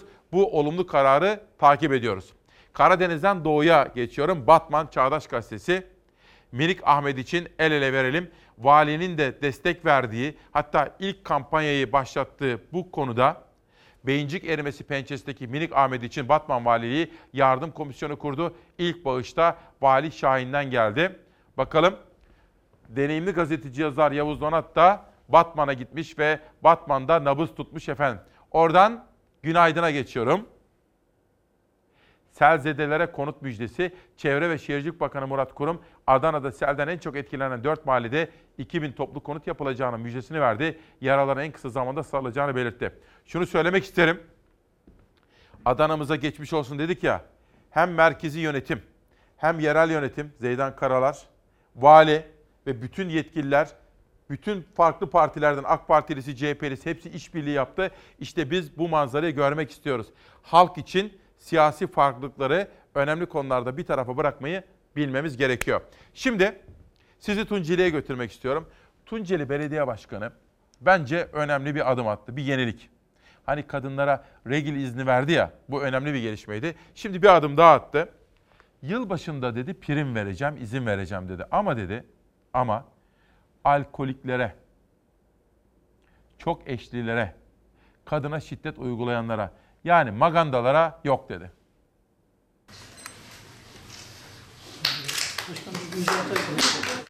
Komünist Başkan sendikalarla bir sözleşme imzaladı. Buna göre alkol ve kumar problemi olan, eşine şiddet uygulayan ve çok eşli olan belediye çalışanları belediyenin olanaklarından faydalanamayacak. Belediye yılbaşında ve 1 Mayıs'ta çalışanlarına ikramiye dağıtıyor. Birlik Mücadele ve Dayanışma Günü için 2000 tane bir, 1 Mayıs ikramiyesi e, bu süreç içerisinde katkı oldu. Komünist başkan olarak tanınan Tunceli Belediye Başkanı Fatih Mehmet Maçoğlu, tüm belediye ve yerel yönetim hizmetleri sendikası ile ortak bir sözleşme imzaladı. Tunceli Belediyesi yeni yıla girerken 1250 lira, 1 Mayıs İşçi Bayramı'nda ise 2000 lira olmak üzere ikramiye dağıtacak çalışanlarına. Ancak eşine şiddet uygulayanlar, çok eşli olduğu tespit edilenler ve alkol veya kumar problemi gibi problemleri olduğu belirlenenler bu ikramiyelerden faydalanamayacak. Özellikle de alkol, kumar, aile içi şiddette bulaşanların fayda, bu, bu meselede faydalanmayacak olması bizim için önemli. Çok evlilik yapan e, personel olması durumunda onlar da faydalanmayacak. Bravo başkana diyorum. Benzeri bir uygulamaya Mersin Belediye Başkanı Vahap Seçer de imza atmıştı. Magandalara yani magandalıkla ilgili sözleşme koydu. Ben onlara maganda diyorum efendim. Ege Telgraf artık hasta olmasınlar. Bağkur ve genel sağlık sigortası primlerini yatıramayan 5 milyon yurttaş 1 Ocak'tan itibaren kamu hastanelerinden faydalanamama riskiyle karşı karşıya. Utkucan Akkaş'ın özel haberi. Oradan Alanya'ya geçiyorum. Dün çok sayıda mesaj atmışlardı. Alanya Gazetesi'ne teşekkür ediyoruz. Bravo. Vatandaşın yanında yer almışlar. Çimdur'da Çimtur davası için dün Alanya'ya Türkiye'nin her köşesinden 134 devre mülk sahibi geldi. Devre mülk sahipleri kendilerinin haklarının bazı katakullilerle bazı sendika ağları tarafından el konulmak istendiğini söylüyorlardı ve o şimdi mahkemelik oldu. Takip ediliyor konu. Deniz Çamoğlu Deniz Mavisi isimli romanıyla Çalar Saat'te Yücel Menevşe gençlere tavsiyeler demiş efendim. Kanal İstanbul konusunda Meral Akşener'in dün akşam yapmış olduğu açıklama. 30 milyon metre kare e, toprak satılmış. Kim Bölgede. aldı? Bölgede. Kim aldı? Kimler aldı? Tanıdıklar mı aldı? Bildikler mi aldı? Yani inşallah bu o, işin çılgın deniliyor adına çılgınlıktan vazgeçilir diye düşünüyorum. Şahsım adına bir şey söyleyeceğim.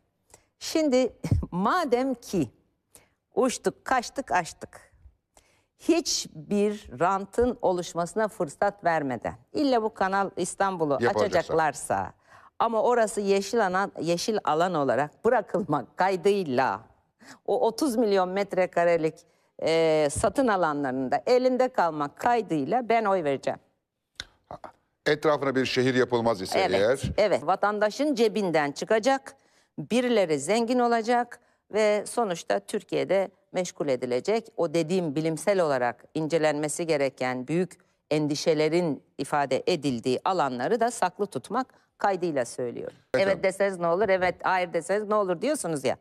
Ee, Doğrudur. Bugün bizi yöneten arkadaşlar açısından elbette fikrimizin bir kıymet harbiyesi yok ama bizi izleyen aziz milletimize söylüyorum ben bunu. Takipçisi olunması gereken alanlar buraları ve e, ama son tahlilde sizin önerinize katılıyorum. İstanbul'da İstanbul için İstanbullu için bir referandum yapılması peki bu şarttır. referandum sadece İstanbul özelinde mi yapılmalı yoksa Türkiye çapında İstanbul özelinde yapılabilir.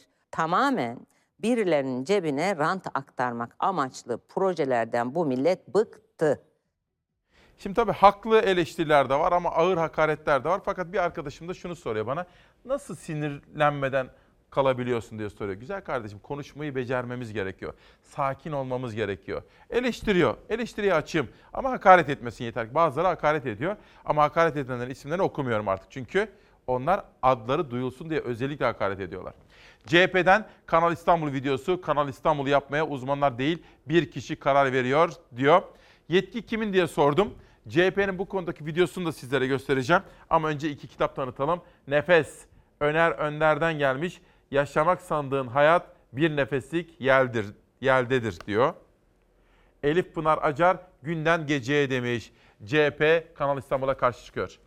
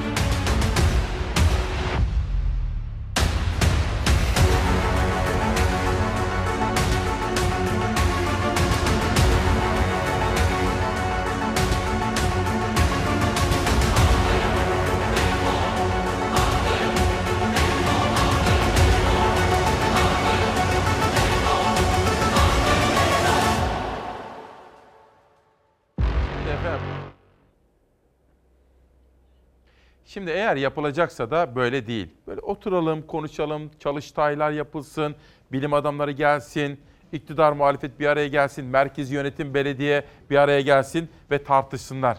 Yani bir iş yapmanın bin bir türlü yolu vardır diyorum ben. Ve Başkent Üniversitesi'nin kızları voleybolda Avrupa şampiyonu olmuşlar. Bana da fotoğraf göndermişler. Kızlarımızla gurur duyuyoruz. Teşekkür ediyoruz onlara. Yani kızlarımız sporla ilgilensinler istiyoruz. Hidayet Sayın Toplu Oyunlar isimli kitabıyla burada Adalet Yorgunu, Aile Şerefi ve Sancılı Adalet ve Nazilli Osman Girgin'den gelmiş bir çocuk kitabı Nazilli. Hafta sonunda film izleyelim mi?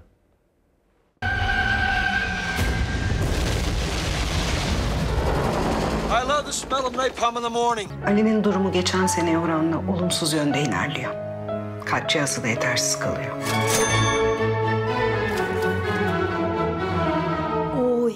Haftanın yorgunluğunu sinema keyfiyle atmak isteyenler için bu haftada birbirinden renkli filmler vizyona giriyor. What's so special about it?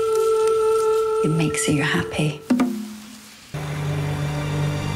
Oğlum bu hale nasıl geldi doktor hanım? Biz de çok net bir şey bilmiyoruz. Anladığımız kadarıyla bir kargaşanın içinde kalmış. Bayağı işkence etmişler.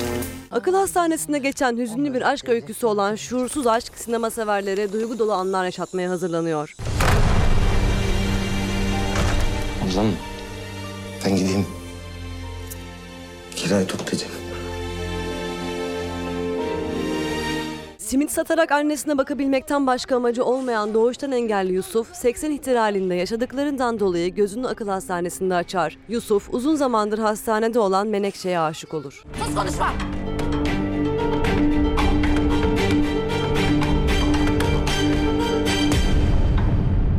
Aferin çocuklar. Patronunuzu unutmamışsınız. Bu seni Göbekli Tepe ile ilgili. Rafadan Tayfa 2 Göbekli Tepe Türk yapımı bir animasyon olmasıyla öne çıkıyor. Tarihin sıfır noktası Göbekli Tepe'de Rafadan Tayfa isimli ekip gizemlerle dolu bir maceraya atılıyor.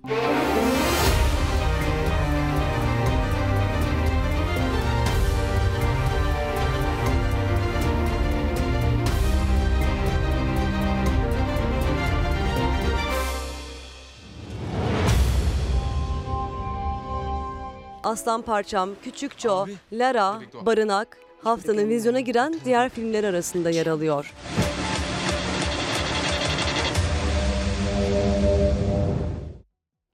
Tam da bugün. Aralık'ın 27'si ama bundan tam 100 yıl önce. Efendiler diyor Mustafa Kemal. Efendiler diyor Ankara'ya doğru yol almaktadır. Ulusumuzun gösterdiği bu birlik ve kararlılık örneği ülkemizin geleceğine güven hakkındaki inançları sarsılmaz bir şekilde destekleyici niteliktedir. Kutsal birlik, kararlılık ve inancımıza dayanarak yasal isteklerimizin elde edileceği güne kadar büyük bir kararlılıkla çalışılması ve bu bildirimizin genelge halinde köylülere varıncaya kadar bütün ulusa duyurulması rica olunur. Ankaralılar öyle coşkuyla karşılamışlardır ki atamızı, o ülkenin kurtulacağına ta derinden ve yürekten inanmıştır o anda. taşına bak Gözlerimin yaşına bak Ankara'nın taşına bak Gözlerimin yaşına bak Uyan uyan. Gazi Kemal Şu feleğin işine bak işine bak. Uyan uyan. Gazi Kemal Şu feleğin işine bak işine bak.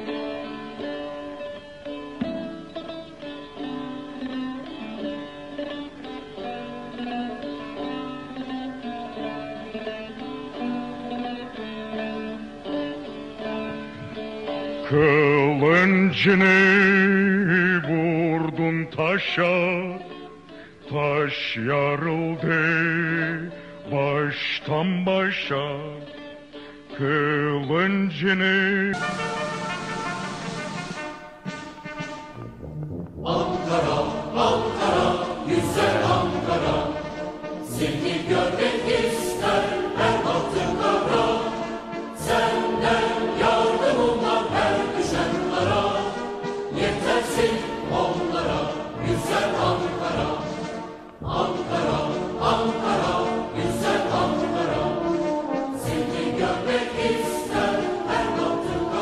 Efendim 100 yıl önce bugün atamız Ankara'ya geldi. Bunu anlatacağız size. Deneyimli gazeteci yazar Yavuz Donat Ankara'dan sizler için geldi. Davet etmiştik. Bugün Off the Record Kayıt Dışı isimli kitabında ama Yavuz abi de Cumhuriyet dönemine Atatürk'e ilişkin inanılmaz bir öykü var. Sizlerle biraz sonra paylaşacağım. Ankara'dan gelen telefonlar var. Onları da sizlere anlatacağım. Peki bugün başka neler var? 27 Aralık'ta İsmail Küçükkaya ile Demokrasi Meydanı'nda asgari ücret meselesi var. maalesef yeterli olmadı. Kanal İstanbul tartışması var. Merkezi yönetimle belediye böyle tartışmalı. Bu konuyu irdeleyeceğiz. Ankara'da Mansur Yavaş meselesi var. Ona ilişkin haberler var. Üreticiye dair haberler var. Yeni partiler ve o partilerin liderlerine ilişkin de açıklamalar var. Ama günün manşeti asgari ücret. 1 Ocak 2020 tarihinden itibaren geçerli olacak asgari ücret brüt 2943 lira, net 2324,70 lira. Net asgari ücreti %15,03 oranında artırmış bulunmaktayız. Karara katılmıyoruz ve e, toplantıdan ayrılıyoruz. Karara muhalefet ediyoruz. Milyonların beklediği o rakam 2020 yılının asgari ücreti Bakan Zehra Zümrüt Selçuk'tan duyuldu. Yeni asgari ücret net 2324 lira oldu. Zam oranı %15,03. Karar oy çokluğuyla alındı. Çünkü Türk İş imza atmadığı masayı terk etti. İşverense işsizliği azaltacak diyerek memnuniyetini dile getirdi. Alınan kararın istihdam için, işsizliği azaltmak için hayırlı olmasını temenni ediyorum. Milyonlarca asgari ücretlinin 2020 maaş zammı için ilk toplantı 2 Aralık tarihinde yapıldı. Türk İş ilk kez disk ve hak işi de sürece dahil ederek asgari ücretin en az 2578 lira olmasını istedi. Altındaki rakamı kabul etmeyiz dedi. Bu belirlenen rakamının işçilerimizin değil 30 gün bir aylık süre 10 gün, 10 gün bile zor yetebileceğini düşünüyoruz. TÜİK bir kişinin asgari geçim indirimini 2331 lira olarak açıkladı. Bu rakam iktidarın yapacağı zam oranının da işareti olarak yorumlandı. Ardından Cumhurbaşkanının jestimizi yapacağız açıklamasıyla gözler dördüncü ve son toplantıya çevrildi. 1 Ocak 2020 tarihinden itibaren geçerli olacak asgari ücret brüt 2943 lira, net 2324,70 lira olarak belirlenmiştir. İktidar %15,03 zam yaptı asgari ücrete. Geçtiğimiz yıla göre 303,80 lira artış oldu ama TÜİK'in asgari geçim indiriminin de 7 lira altında yeni asgari ücret. Merkez Bankası'nın raporunda yıl sonu enflasyon oranı yaklaşık %12 olarak öngörülmekteydi. 3 puan üstünde bir artış sağlayarak işçimizi enflasyona ezdirmeyeceğimize dair sözümüzü bir kez daha tutmuş olduk. Açıkladığınız rakamı işçi kesimi olarak kabul edemeyeceğimizi ifade ediyorum. Alım gücünün en fazla düştüğü bir dönemi yaşıyoruz. İşçiler adına pazarlığı yürüten Türk İş heyeti yine asgari ücrete imza atmadı. 2324 lirayı kabul etmediğini masadan kalkarak gösterdi. Devlet desteği 100 liradan 75 liraya düşürülen işverense memnun. Mevcut enflasyon oranının en az 3 puan üzerindedir. Mikrofonları alır mısınız? Mikrofonları oraya götürür müsünüz? Bu rakamın içerisinde var mı? Hocam. Enflasyon bir artış sağlamış olduk. Yeni açıklanan asgari ücret Cumhurbaşkanı'nın yaparız dediği jesti içeriyor mu? Jestsiz mi? Renk vermedi bakan. Elif Hanım bana soruyor. Efendim yeterli değil. İnsanca yaşamak için maalesef yeterli değil. Burada şunu konuşabiliriz. Bizim imkanlarımız, ülkemizin, halkımızın, devletimizin imkanları yeterli mi? Peki öncelikler, sıralamalar, kaynak ayırırken yapılan tercihler doğru mu? Bütün bunları konuşarak aslında sağlıklı bir sonuca ulaşabiliriz diyorum. Milli Gazete asgaride jest yok. Nereden çıktı? Sayın Cumhurbaşkanı biliyorsunuz. Hele onlar bir noktaya getirsinler asgari ücreti. Biz de bir jest yaparız dedi. Ancak ortaya çıkan bu 2324 liralık asgari ücrette Sayın Cumhurbaşkanı Erdoğan'ın bir jesti var mı yok mu bunu bilmiyoruz. Bu konudaki bir soruyu yanıtlayan bakan da herhangi bir net açıklama yapmadı. Ama Milli Gazete kimseyi memnun etmedi diyor bu konuda. Peki Meral Akşener dün akşam Ciner grubunun televizyon kanallarında teke tekteydi. Acaba asgari ücret konusunda İyi Parti lideri Akşener neler düşünüyordu? Asgari ücretin tespiti ısınma, barınma, eğitim ve ulaşım üzerinden olur. Böyle olmalıdır ve hem e, istihdamın artması açısından, işveren açısından da asgari ücret kesinlikle vergi dışı kalmalıdır. E, bunları biz söyleyip geliyoruz dediğimizi yapıyorlar mı? Hayır. Doğalgaza geldi, elektriğe geldi, ulaşıma var. E, eğitim giderleri e, son derece arttı. E, yüzde yetmiş ile yüzde seksen arası gıda maddesine, elektrik kullanımına 66, 70, 80 arasında zam var. Şimdi e, buradan e, kadınlara sesleniyorum. Market ya da pazar 100 lirayla aldığınız sebze veya ihtiyaçlarınızı e, bugün 100 lirayla ne kadarını karşılayabiliyorsunuz? O aldıklarınızı bugün kaç lirayla karşıla, e, karşılıyorsunuz? Yani 100 lirayla aldığınız malzemeyi bugün 150-175 lirayla alabiliyorsunuz. fazla galiba. Hayır ben normal pazardan bahsediyorum. Markete gittiğiniz zaman yani daha ucuz e, satışların yapıldığı marketlerde 200'ü buluyor bu. Evet. Yani peyniri koyuyorsunuz içine. Et yok. Peynir, işte yoğurdu kendiniz yapmıyor alıyorsanız. Yani temel gıda maddelerini deterjan koyarsanız çok daha Deterjan ve Uçuyor. kağıt Deneyimli gazeteci yazar Yavuz Donat Off the Record kitabıyla Çalar Saat'te şu anda İstanbul'a geldi Ankara'dan ve biraz sonra Demokrasi Meydanı'na katılacak. Onun deneyimlerinden sorularımızla yararlanmaya çalışacağız. Milli Gazete'den karara geçiyorum. Ali Babacan, o da T24'ten Şirin Payzı'nın sorularını yanıtladı. Ekonomi konusunda önemli açıklamaları var Ali Babacan'ın. Biliyorsunuz bu iktidarın önemli isimlerinden biriydi. Uzun yıllar en etkili ve yetkili makamlardaydı. Diyor ki Türkiye'nin haline bakınca içimiz ağlıyor şu anda dedi. Durum iyi değil dedi Babacan. Ama dedi merak etmeyin biz ekonomiyi 30 günde toparlarız. Bakalım ne diyor. Erdoğan'ın Halkbank'ı dolandırmaya çalıştılar sözleri üzerine Ali Babacan diyor ki Cumhurbaşkanımız beni iyi tanır.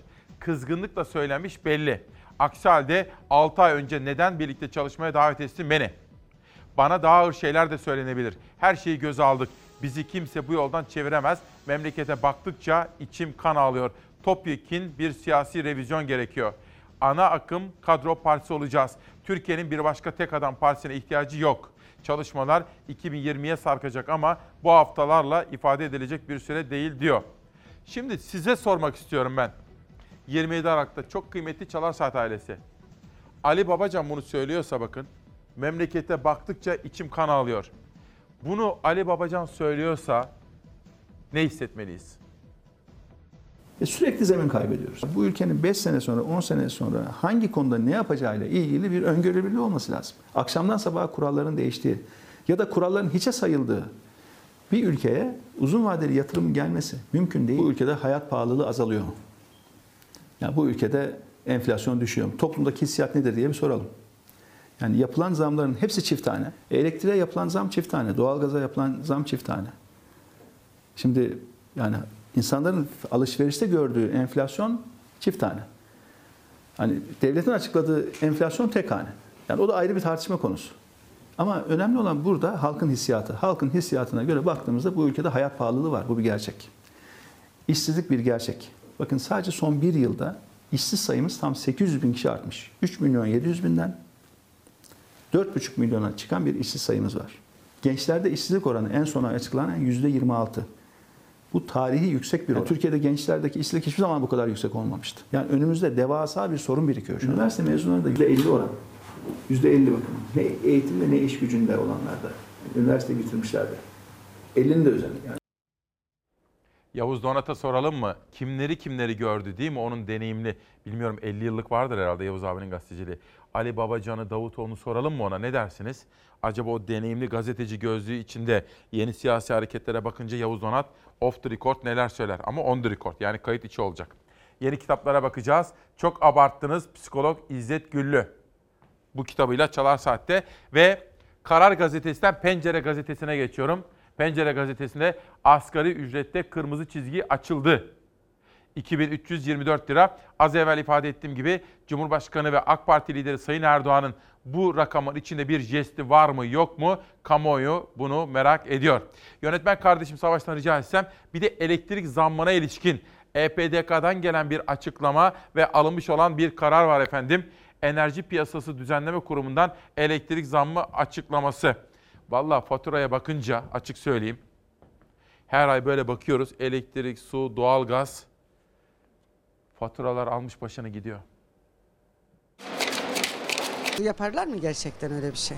2019 yılında %30'dan fazla zamlandı elektrik. Faturalar cep yaktı. 3 ay için zamlara ara verildiği haberi EPDK'dan geldi. 2020'nin ilk 3 ayında elektriğe zam yapılmayacağı duyuruldu. Uzun süre zam yapılmayıp peş peşe e, %9'lar civarında iki sefer zam yapılması gerçekten hem halkı hem esnafı sıkıntıya soktu. Elektriğe 2 yıllık süreçte tam %74 zam geldi. Aileler bütçelerinden daha fazla ayırmaya başladı elektrik faturası için. Ama rakamlar öyle yükseldi ki faturayı ödeyebilmek kolay olmadı. Bu zamlar bizi çarpıyor fa- fazlasıyla çarpıyor. Enerji Bakanı Fatih Dönmez açıkladı rakamları. Ocak 2019'da Eylül 2019 arasındaki 9 aylık dönemde borcunu ödeyemediği için hakkında işlem yapılan elektrik abonesi sayısı 3 milyon 365 bin 784'e ulaştı. Yüzde 100 zamla geliyor. Şaka yapmıyorum. Bak ben 130 lira ödüyordum. 120-130 lira. Son faturam 300 lira. Bir önceki ay Temmuz'da 500 lira geldi. Ağustos'ta 1000 lira geldi. Elektriğe gelen zamların altında ezilen tüketiciye fiyatların daha da artmayacağını açıkladı Enerji Piyasası Düzenleme Kurumu. 2020 yılı Ocak, Şubat ve Mart aylarında elektrik fiyatlarının zamlanmayacağını duyurdu. Şimdi ben size soruyorum ya bana da soruyor Semih Kurul. Sayın Babacan eğer Sayın Erdoğan'ın davetini kabul etseydi Cumhurbaşkanı yine de kendisine böyle hakaretler eder miydi diye soruyor. Semih Bey çok akıllısınız. Mesela Davutoğlu için de öyle dedik ya. Eğer Davutoğlu yeni parti kurmamış olsaydı biz şehir üniversitesi konusunda bu konuşmaları öğrenmeyecektik ve tartışma yapmayacaktık diyorum. Hastalarımıza geçmişler olsun dileklerinde bir kere daha bulunuyorum. Bezmi Alem Üniversitesi'nde kemoterapi bölümünde fedakarca çalışıyorlarmış. Nur, Nurban Hanım, Doktor Nurban Hanım ve hemşirelerimiz Gönül Gümüş Göz. Hepsi bana fotoğraf yollamışlar sağ olsunlar. Aysun Altın, Serdar Çelikdemir, Serpil Asar, Zafer Kaya ve Elif Hanım. Her birine çok teşekkür ediyorum. Bizim Ali de bizim Ali de tedavi görüyor. Allah şifalar versin ve oldu bitti geçti diyoruz bakın böyle. Bezmi Üniversitesi'nde kemoterapi bölümünde de bizi izliyorlarmış şu anda. Onlara da çok teşekkür ediyorum. Bütün doktorlarımıza, hemşirelerimize ki benim kız kardeşim Serpil de, Serpil Küçükkaya Kökner de hemşiredir. Hasta bakıcılarımıza çok teşekkür ediyorum. Yıllar yılı eşlerine bakan fedakar eşler var. Tek tek isimlerini söylemeyeyim. Yıllar yılı evlatlarına bakan anneler, babalar var. Her birine, refakatçilere çok teşekkür ediyorum. Allah sizlerden razı olsun diyorum. İşte Cumhuriyet'ten bir önemli manşet. Dün sosyal medyada o kadar çok mesaj vardı ki. İşte yurttaşlık budur. İşte vatanseverlik budur. Neme lazım değil. Bana dokunmayan yılan bin yaşasın değil. Ben yurttaşım, benim haklarım var diyenler, benim bu konuda söz hakkım var diyenler o soğukta, o yağmurda gittiler ve itiraz dilekçelerinde bulundular. Cumhuriyet Gazetesi bugün İstanbul seçimini hazmedemeyen Erdoğan kanalı millet onayladı dedi. Halk itiraz kanalı açtı diyor Cumhuriyet Gazetesi. Bu habere gidelim ama önce bir kitap sonra o kuyruklara gideceğiz. Bu kuyruğun adı ne olabilir efendim? Mesela o kuyruğun adı ne olabilir? Mesela aklıma geldi de sabah gazete yapsam manşet ne olur? Duyarlılık kuyruğu olabilir. Vatandaşlık kuyruğu olabilir. Varlık kuyruğu olabilir mesela. Varlık. Hani diyorlardı ya varlık kuyruğu yokluk. Bu varlık kuyruğu olabilir. Ne varlığı? Duyarlılık varlığı. Ve doktor öğretim üyesi Bülent Şen metaforlarla eş seçimi demiş efendim böyle bir kitap. Bu kuyruğun adını siz koyun. Kanal İstanbul'a hayır demek için yani. Bastonlarınızla gelmişsiniz. Geleceğiz. Daha da zora koysalar daha da zor yerlere gideceğiz. İstanbul için, çocuklarımız için, torunlarımız için. Bir ellerinde baston, bir ellerinde dilekçe, yağmurun altında soğukta metrelerce uzunluktaki kuyruğa girdiler. Hatta engebeli zorlu yolları da göze alarak Kanal İstanbul projesine itiraz dilekçelerini vermek için binlerce kişi Çevre ve Şehircilik Müdürlüklerine akın etti. Kanal İstanbul'u istemiyoruz. Halk olarak bize sorulması lazım. Biz halkız. Çocuklarımız için, torunlarımız için. Biz karda da geliriz, fırtınada da geliriz. Neden itiraz ediyorsunuz? Vatan görevi. Bayağı uzun kuyruk var. Olsun beklerim. Beşiktaş Çevre İl Müdürlüğü'ne gelenler uzun kuyruklar oluşturdu. Çünkü hem sayıları kalabalık hem de binada taşınma olduğu için az sayıda memur çalışıyor. Çok kuyruk dolu. Bir saat bekledim. Kanal İstanbul'un çet raporu iki gün önce açıklandı. Projeye 8 gün boyunca itirazda bulunabilinecek. İtiraz etmek isteyenler İstanbul Çevre ve Şehircilik İl Müdürlüklerine geldi, dilekçe verdi. Şu dilekçeyle başvurduk. Nüfus cüzdanı. Çok fazla insan şu anda üniversite mezunu AVM'de tezgahtarlık yapıyor. Yani haksızlık. Para yatırılacak, bir sürü para yatırılacak. Fabrikalar açılsın. Bu proje İstanbul'un yok olması, öldürülmesi bir cinayet projesi. Kolay olmadı dilekçeleri verebilmek. Beşiktaş'taki Çevre ve Şehircilik İl Müdürlüğü taşınıyordu. Önce yönlendirdikleri kapıyı bulmak gerekiyordu. Kanal İstanbul'a itiraz etmek için Çevre İl Müdürlüğü'ne gelenler bina taşındığı için şu anda zor şartlarda itirazlarını gerçekleştirmek üzere daireye doğru ilerliyor. Bunları aşarız da burada taşınmalar oluyormuş.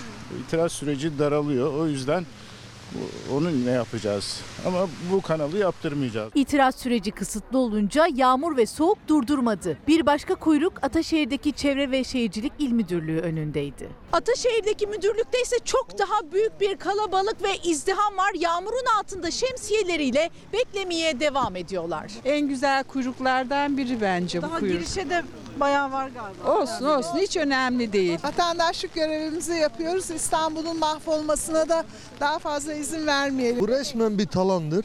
Buna dur diyoruz. Seve seve beklediğimiz için hiç zor olmadı. varlık kuyruğu, duyarlılık kuyruğu, yurttaş bilinci kuyruğu, kente, tarihe, topluma karşı sorumluluk kuyruğu, demokrasi kuyruğu diyenler var. O kadar çok mesajlar var ki Hollanda'dan Bülent Türker de onlara da hoş geldiniz diyorum efendim. Ve Neslihan Koca Asman'ın Gözyaşları isimli kitabıyla Çalar Saat'te bu sabah. Bir de Türk seçme manileri derleyen Osman Girgin. Sabah gazetesini sabah erken saatlerde verdim. Burada bir haber daha ayırdım. Ama onu Yavuz Donat buraya geldiği zaman sabahın o ikinci manşetinde sizlere sunacağım. Şimdi heh, Hande Zeyrek İyi Partili kavuncu. Ayrı bir kanal belediyesi mi kuracaksınız? İstanbul İyi Parti İl Başkanı Buğra Kavuncu sözcüye konuştu. Belediyeyi kaybettiler, buraya bağladıkları hortum da kesildi diyerek başlıktaki soruya yanıt istedi diyor efendim. Hani sizlere kendimi ifade etmeye gayret ediyorum ya. Ben olmaz öyle değil. Yapalım o da değil. Ben diyorum ki konuşalım, tartışalım, istişare edelim. Ortak iyiyi ve doğruyu beraber bulalım. Bilmeyenler konuşmasın. Bilenler, buraya gelenler, bilim adamları konuşsun. Naci Görür konuşsun. Ben bu projeyi doğrusu e, yapılmaması gerektiğini düşünüyorum. Neden? E, Yani bu projenin olumsuz yönleri bize kazandıracağından çok daha fazla. Yani riskli bir proje. Tabii ki bugün dünyada her türlü mühendislik yapısı yapılabilir. Teknoloji buna müsait. Ama yani attığınız taş, ürküttüğünüz kurbağaya değer olsun. Bu kanal gerek yapıldığı sırada gerekse işletim sırasında getireceği risklerle daha önemlisi bazı tehlikelerle e, bize kazandıracağından fazla korkarım ki başımıza sorun açacaktır. Yani Montreux e, anlaşmasına göre e, gemiler e, boğazdan, boğazlardan rahatlıkla geçebiliyor. Bunu engelleyemiyorsunuz. Hatta bir ara kılavuz kaptanı bile zorlayamıyorduk. Yani para vermemek için e, gemiler Peki. boğazdan geçiyorlar. Geçelim. Şimdi bu yaptığınız alan e, Türkiye'nin bu yarım bu yarımadanın en hassas bölgesi. Burada e, bitki örtüsü var, faunalar, floralar ve aynı zamanda endemik bitki örtüsü var. Yani bizim için kritik bir yer. Şimdi düşünün yıllarca patlayıcıyla, devasa ma- makinalarla milyonlarca metreküp bir kazı yapacaksınız.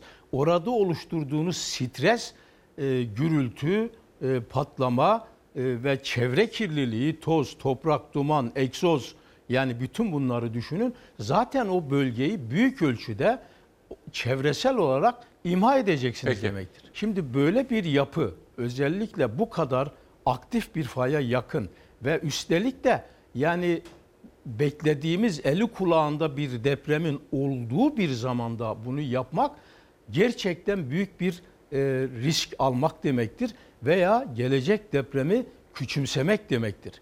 Dolayısıyla yani böyle bir rigid yapının bu yapıyı bir şekilde kaymadan, göçmeden engellemek, korumak için belirli bir rigiditesi olacaktır. Bilim adamları konuşsun, tartışalım. Ertuğrul Erde diyor ki şu gazeteyi niye atladın diye. Güzel kardeşim. Erken saatlerde 9 gazete, Bu kuşakta da 4 gazeteyi sizlere anlatma imkanı buldum. Yani yerine ve zamanına göre bütün gazetelerden seçtiğim haberleri sizlere sunmak istiyorum. Ankara'dan bir sevmen geldi efendim. Yavuz Donat geldi, davetimize icabet etti. Meslek büyüğümüzdür, tecrübeli bir gazeteci yazar. Kendisiyle Ankara'yı konuşacağız. Bir dakika Savaş. Ankara demişken Mansur Yavaş haberini verelim. O arada Yavuz Donat büyüğümüzü huzurlarınıza getirelim. Seçimlerden önce de biliyorsunuz hep e, iftiralar, iftiralar, iftiralar. Şimdi de benzer şekilde ben Fatih Zahil olan herkes bir şekilde iftira atmaya başladı. Ankara Büyükşehir Belediye Başkanı Mansur Yavaş, CHP'li eski vekil Sinan Aygün'le yaşadığı rant polemiğinin gölgesinde Başkent Üniversitesi'ndeydi. Öğrencilerin büyük desteğiyle duygulandı. Bugün burada sizin yaptığınız bu karşılama, buradaki kalabalık doğru yolda olduğumuzu gösterdi. Siz elinizdeki fenerle bizim yolumuzu aydınlatın.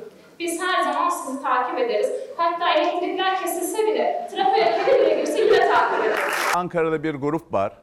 Her işini hatırla, parayla, siyasi ağırlıkla, tehditle, şantajla çözeceğine inanan bir grup var. İmar rantı tartışması yargıda. Mansur Yavaş ve CHP'li belediye meclis üyeleri geçmiş döneme ait FETÖ bağlantılı imar rantı iddialarını da yargıya taşımaya hazırlanırken Yavaş Başkent Üniversitesi'nde öğrencilerle buluştu. Önce iftira atıyorlar, ortaya bırakıyorlar.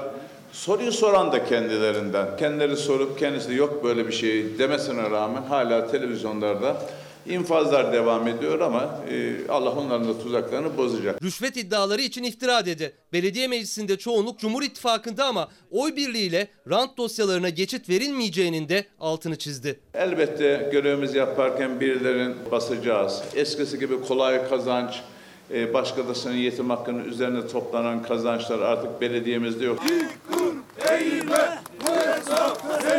Haram yemeğe alışmış. Elbette rahatsız olacaklar ama bu devir bitti. Bunlara geçit yok.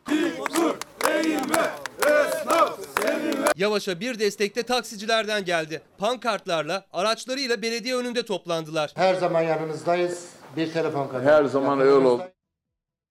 Evet tam da gününde. Tabii Ankara'dan bir konuğumuz gelecekse 27 Aralık olması. Deneyimli bir gazeteci Yavuz Donat büyüğümüz geldi efendim. Yavuz abi hoş geldiniz. Teşekkür ederim. Nasılsınız? Sağ olun. Çok O teşekkür kadar ederim. çok selam var ki bir dakika. Sevgili Yavuz Donat'a Erzurum'dan sevgilerimi sunuyorum. Hakkı Kınıslıoğlu oradan başlıyor. Şimdi o zaman- Ramazan Aydın aradı arada. Şimdi ben de size bir şey söyleyeyim. Buyur. Ee, Zeki Müren, Sanat Güneşi Zeki Müren sahneye çıktığı zaman önce kendisine gelen çelenkleri, çiçekleri falan okurdu. Evet. Ben de kuliste bu programı beklerken e, size selam getirdim. Ankara'dan Saffet Kaya, Ramazan Aydın, Şebnem Bursalı, Trabzon'dan Ali Şahin, Antalya'da, Alanya'dan ederiz e, abi. Küresel Gazeteciler Konseyi Başkanı Al- e, Mehmet Ali Şahin. Mehmet- Savaş, Mehmet Ali Dim. S- e, Mehmet Ali Dim pardon. Kulaklarınız çınladı. Savaş çok duygulu Adana. Vay, vay, İbrahim vay. Ay Gaziantep, İsrafil Avcı Osmaniye, Naci Yıldız Sivas, Arif Aslan, Arif Güneş Batmaz sayayım mı? Yok sağ olun çok teşekkür Ben sonra alayım. Efendim Yavuz Donat rahmetli Özal siyasete atılacağı zaman ilk Yavuz Donat'a konuştu. Kamuoyu oradan öğrendi. Sayın Erdoğan, Recep Tayyip Erdoğan uçağına ilk davet ettiği zaman ben o zaman Ankara'daydım. Yavuz Donat uçaktaydı. İlk röportajı ona vermişti. Allah gani gani rahmet eylesin Necmettin Erbakan Hoca. Ölmeden önce ben de bir muhabir olarak Sabah gazetesi muhabiriydim o zaman. Ben de görmüştüm kendisini ama en son röportajını Yavuz Donat'a verdi. Yani bir mesafe sorusu soracağım kendisine. Gazetecilik ve mesafe desem. Şimdi bunun bir ölçüsü yok.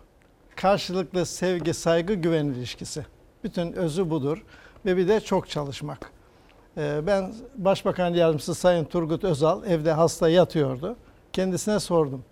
Bir taraftan Başbakan Yardımcısı yani bürokrasiden gelen bir devlet adamı. Ama öbür taraftan da artık meydanlara çıkmaya başladı, alkışlanmaya başladı. Siz yazmak üzere soruyorum dedim. Süleyman Demirel ile siyaset yasağı falan gelir de siyaset, yeni partileşme o sürece gidilirse siyasete girme niyetiniz var mı dedim. Yazılmak üzere soruyorum Yazılmak dedim. üzere Sen. soruyorum dedim. Dedi ki Türkiye'yi o amaçla gezip kendimi o amaçla alkışlatmıyorum. Ama alnımda yazılıysa, kaderimde varsa evet varım dedi. Güzel işte İlk böyle. demecidir. Şimdi biraz önce Ramazan Aydın aradı. Bugün sizi önce bir Ankara haberiyle selamlamak istiyorum. Çünkü Ankara'ya, atamızın bugün Ankara'ya gelişinin yıl dönümü. Ve ama Ramazan Aydın dedi ki sevgili İsmail dedi sor bakalım ustana dedi Keçiören'de kaç gün kalmış atamız filan. Ama bu kitabı benim imzalı kitabım var. Bu da bizi bir çalar saat annesi bizim editörümüz var ya Zeray. Yıllar yılı sizin yazılarınızda büyüdüğünü söylüyor. Zeray'ın annesine Antalya Fevziye anneye imzalatacağız. Bunu sürpriz yapacağım ona. Yayından sonra bunu imza atacağız. Fevziye anneye yollayacağız. Teyze annenin ellerinden öperiz. Çok teşekkür ediyoruz. Savaş hazır mı Ankara? Ankara'ya gidiyoruz.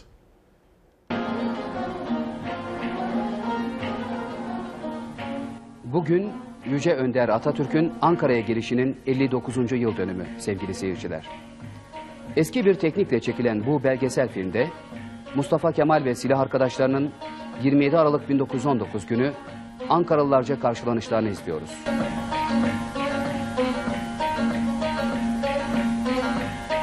Ünlü Alman arazi uzmanı Neumann, Mustafa Kemal'in Ankara'ya gelişiyle beliren pembe bir geleceğin umutlarından söz ediyor. Ankara'da çıkan bir Anadolu gazetesi de bu gelişe sayfalarında övgü ve coşkuyla yer veriyordu.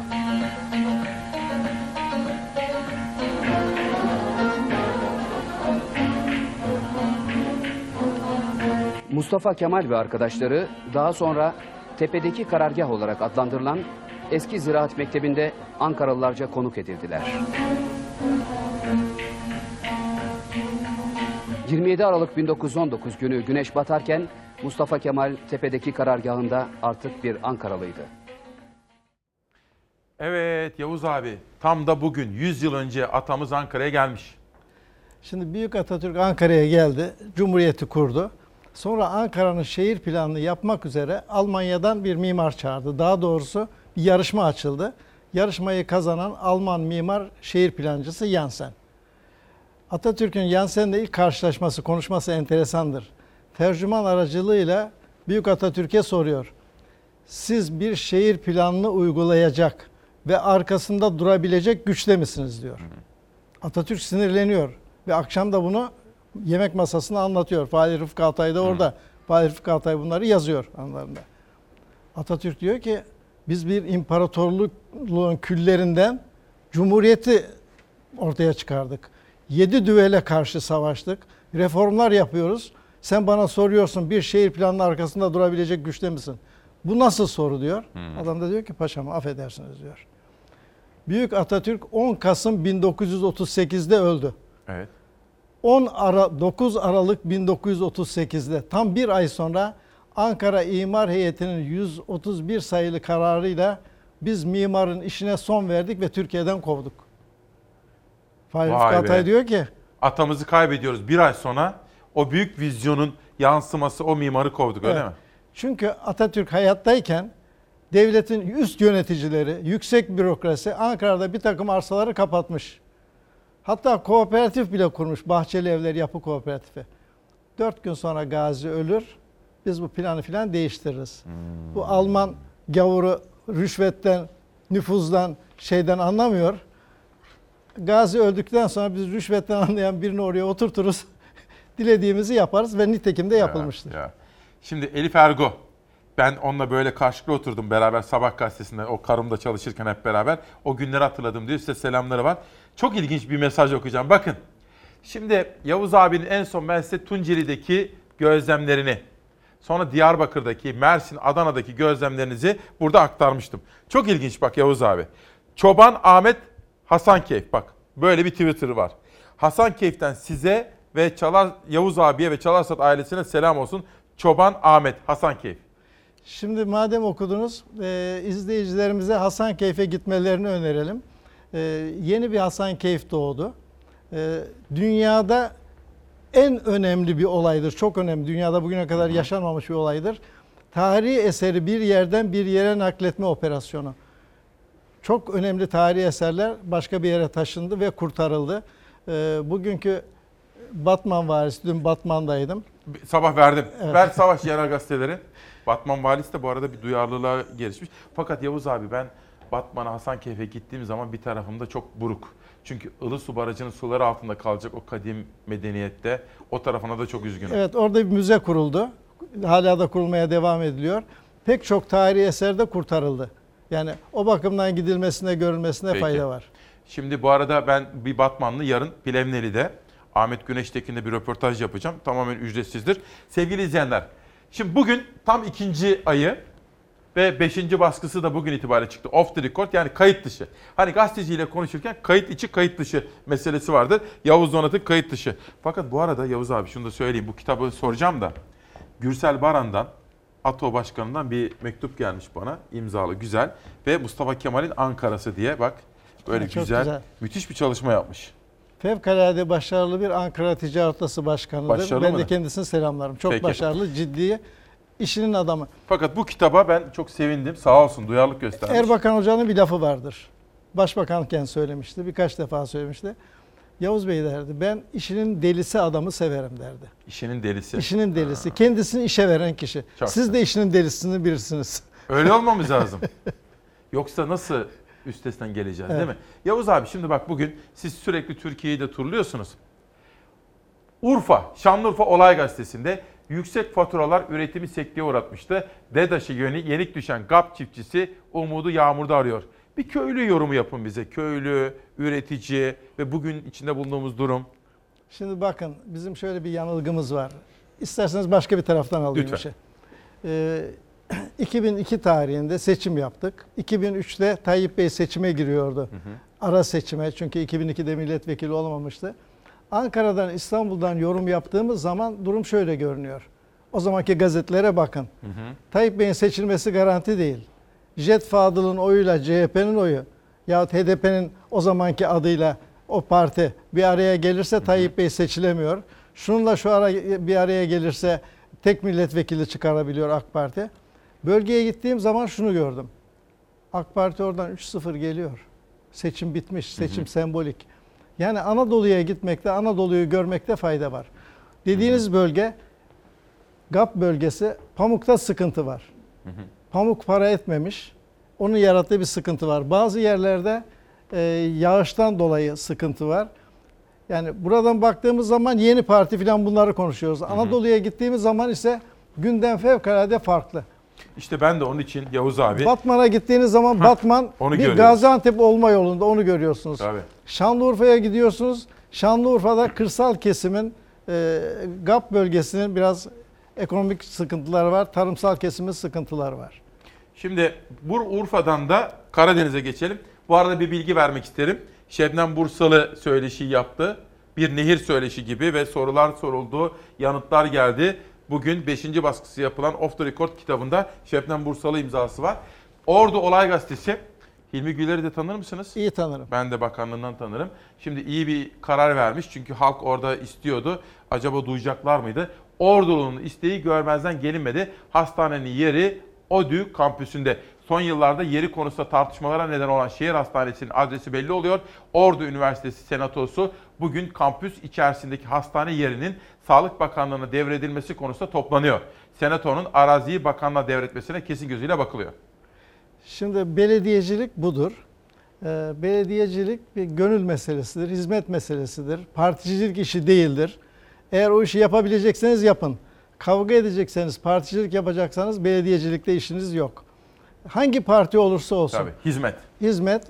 Eski bir de ben muhalefet partisindenim. Bana devlet para verdi, vermedi. Bu tür şeyleri de bırakalım. Türkiye'nin en başarılı belediye başkanlarından birisi Yılmaz Hoca'dır. Eskişehir. Yılmaz Büyükerşen. Büyükerşen. İktidar Partisi'nden değil.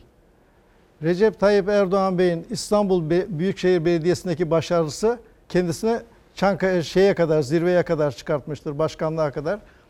Kendisi belediye başkanı iken partisi iktidarda değildi. Bir şey sorabilir miyim Yavuz abi? İmamoğlu'na ve Mansur Yavaş'a bakınca bu da olabilir mi yine? Şimdi e, size şu kadarını söyleyeyim. Maalesef günümüzde gaz veren çok. Ahmet Kaya'nın şarkısı vardır Sazaniye gelmeden. Siyasette gaza gelmemek lazım. İstanbul Büyükşehir Belediye Başkanı seçildiği zaman etraftaki gaz verenlere bakın. Cumhurbaşkanı olacak. Efendim başkan olacak. CHP'ye genel başkan olacak. E, O gazı verirseniz insanı yolundan çıkartırsınız. CHP genel başkanlık makamı dolu. Cumhurbaşkanlığı makamı dolu. Kurultaya aylar var. Cumhurbaşkanlığı de seçimine de bunu yıllar var. Biliyor musunuz? Bu Ama başarılı olmak zorundalar. İsmail'cim bir bugünden bunları konuşmak makama saygısızlıktır ve o makamda oturan şahsiyetlere saygısızlıktır. Belediye başkanının o gazlara gelmemesi lazım. Hatta ben biraz daha ileri gideyim. Belediye başkanlarımızın artık nikah, düğün, sünnet, yaş günü, konser Gitmesinler. gitmesinler. Biraz ders çalışsınlar. İşe biraz gidin. halka hizmet etsinler. Güzel. Ve giderken de arkalarına televizyonları takıp falan değil. Sabah namazına gitsin, çıksın halkın arasında dolaşsın.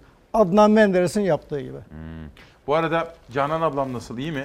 Hepsinin, sıhhati. hepsinin selamları var. Hep her sabah izler bizi sağ Hür- olsun. Hürkan'ın, Tufan'ın, torunların, Çok sağ Canan'ın olun. çok, selamları var. Şimdi bugün Yavuz abi yerli otomobil. Evet. Bu, bu sizin dünkü yazınızdan. Bir de bugünkü var. Şimdi dün yerli otomobille ilgili bugün bir töreni var. Rıfat Sarcıklıoğlu orada, devletin yetkilileri orada, sivil toplum orada. Ne bekliyorsunuz?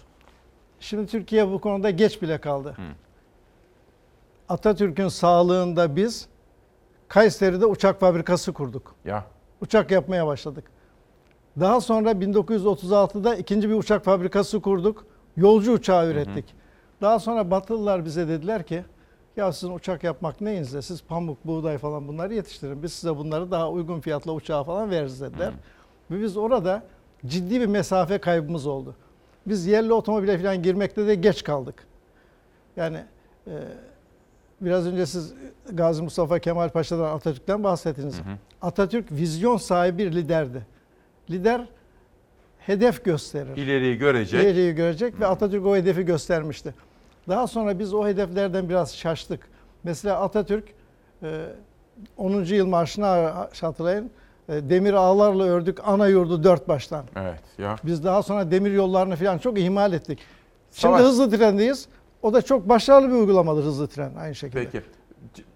Batman Çağdaş Gazetesi'ne bir gelelim. Burada Yavuz abi dün Batman'daydı. Batman'daki nabzı tuttu. O bu arada valimizin yürüttüğü bir kampanya var.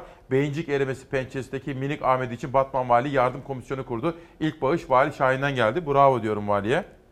Bizde Çok güzel. bir de vali bana geçen ay ben Batman günlerine gittim Yavuz abi. Ahmet Güneş Tekin'in de inisiyatif aldı. Ben de destek veriyorum bütün gücümle. Müthiş bir müze kuracağız orada dedi. Batman valisi de işinin delisi bir vali. Öyle mi? Evet. Peki. Sabah gazetesi gelsin. Biraz evvel diğer manşetleri okurken Sabah gazetesinin ilgili haberini bekletmiştim. Yavuz Donat geldiği zaman ona soracağız demiştim. Libya manşetini verdim sabah. Bir de evlat nöbetinde 3. zafer. Şimdi geçen ay ben de ziyaret ettim. O annelerle konuştum. Sonra geldim burada da anlattım. Anneler ama karşılarında babalar da vardı. Yani evlatlarını bölücü terör örgütü PKK'ya kaptıran aileler değil mi? Bu konuda ne dersiniz abi? Şimdi Evlat bunlar- nöbetinde 3. zafer. Bunlar yaz güneşinde e, merdivende bekliyorlardı. HDP'nin önündeki basamaklarda bekliyorlardı. Şimdi kış geldi, yağmur, hava soğuk. Orada bir çadırın içindeler. Ben burada söylemek istediğim şu. Türkiye'de ufacık bir olay olsa Batı medyası orada. Ya şimdi aylardır bu anneler burada evlat nöbetindeler. Batı medyasından tek kişi yok. Türkiye'de yaprak kımıldasa efendim büyükelçiler, batılı büyükelçiler hemen o bölgedeler. Şimdi gidiyorum. Ben her ay gidiyorum İsmail'cim. Evet. Her ay gidiyorum. Diyarbakır'a mı? Diyarbakır'a her ay gidiyorum. Annelerin nöbetine ve şimdi tevazu bir yana Türkiye'nin en fazla gezen gazetecisi. Ama öyle kesin. Yani işim benim arazide. Şimdi burada Türkiye bunları yalnız bırakmadı. İstanbul'dan gidenler var, sanatçılar var. Sizler gidiyorsunuz. Medya ilgisini eksik etmiyor. Ee, direndikçe şimdi bir laf var. Kartaca yıkılacaktır diyor komutan. Kartaca yıkılacaktır. Kartaca yıkılacaktır ve Kartaca bir gün yıkılıyor. Türkiye bu terörün üstesinden gelecektir. Bu anneler de evlatlarına kavuşacaktır. Yeter ki onları yalnız bırakmayalım. Evladına kavuşan bir anneyi izleyelim efendim? Tabii. Çünkü efendim dünyada en önemli şey bir annenin ve babanın evladına kavuşmasıdır. Kurban olayım, kurban olayım. Sana kurban olayım. Sordum seni, seni gördüm. Seni sordum, inanmadım. Avucunu öpüp öyle kucakladı annesini. Annesi de sımsıkı sarıldı kızına. 5 yıllık hasret sona erdi. Diyarbakır'daki oturma eyleminde bir anne daha evladına kavuştu. Kurban olayım, kurban olayım. Çok şükür, çok şükür.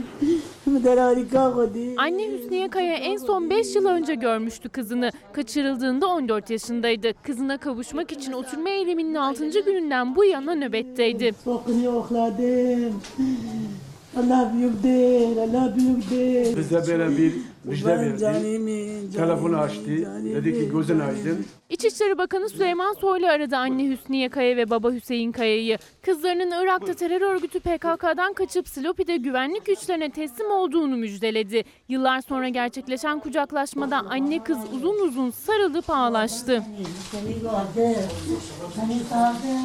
İnanmadım, inanmadım.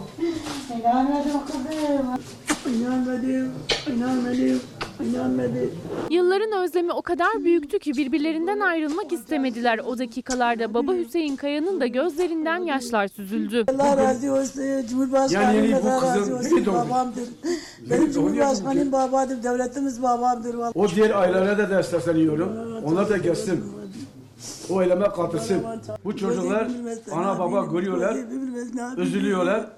Kendi devletine teslim ediyorlar. Duygulandıran buluşma nöbete devam eden ailelere bir kez daha umut aşıladı. Daha önce de iki aile yıllar önce kaçırılan oğullarına kavuşmuştu. Kızım de bu çıktı yılbaşının geldi. için- Çok sağ ol, Allah razı olsun hepinize.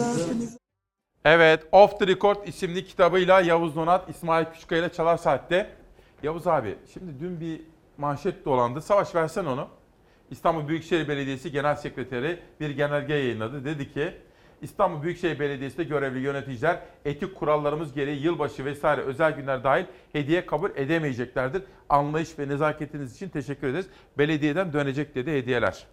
Şimdi bakın buraya Kütahya'dan birisi gelirken size leblebi getirse hayır mı diyeceksiniz? Tabii tavşanla leblebisi Evet. getirir.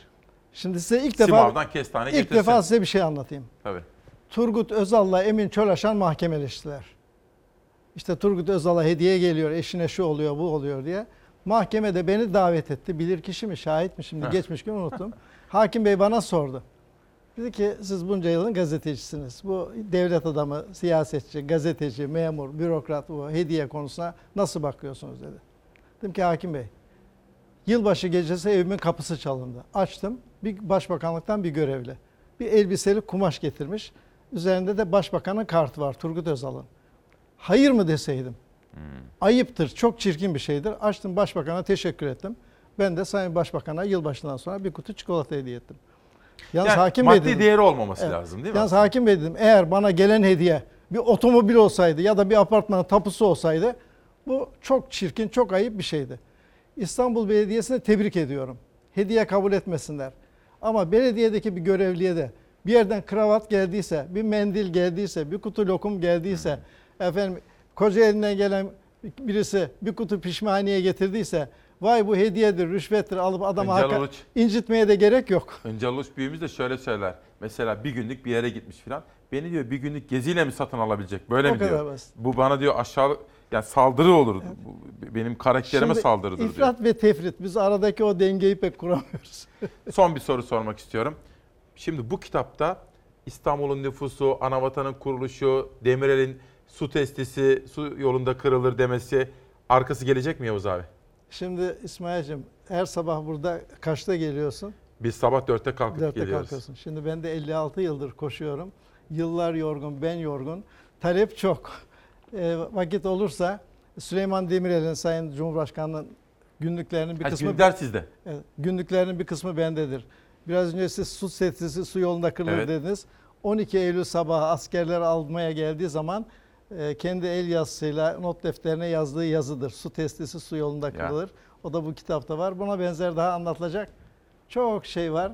Çok bir araya geliriz ederiz. yine. Yine gelin olur mu Yavuz Tabii. abi? Canan ablaya Evet. çok selamlar. Çok selamlar. Efendim izin verirseniz ben konuğumu uğurlayacağım. Aranıza bugünü ve haftayı kapatmak üzere yeniden geleceğim. Bugün bir haftayı bitiriyoruz. Aralığın 27'si. Önümüzdeki hafta koca bir seneyi tamamlayıp 2020'ye gireceğiz. Özel hazırlıklarımız var. Onu şimdiden sizlere söylemek isterim. Önümüzdeki hafta özel hazırlıklarla karşınızda olacağız efendim. İsmail Küçükkaya ile Çalar Saat ailesini sevgi ve saygıyla selamlıyorum. Türk-Arap ilişkileri Gülsüm Polat'ın bir kitabı. Demirci Mehmet Efe, Osman Girgin'den bir çocuk kitabı. Tarihimizin bir sayfası. Ve Özlem Çelik Gürbüz'den yeni çıkan bir kitap. Bugün atamızın Ankara'ya geliş yıl dönümüydü. Onun büyük liderliğini Nutuk'taki bir yaklaşımla onun felsefesini sizlere sunmak istiyorum. Efendiler, efendiler, genel durumu yönetme sorumluluğunu üzerine alanlar, genel durumu yönetme sorumluluğunu üzerine alanlar en önemli hedefe ve en yakın tehlikeye mümkün olduğu kadar yakın bulunmak zorundadır diyor Mustafa Kemal. Ankara'yı işte bunun için seçiyor.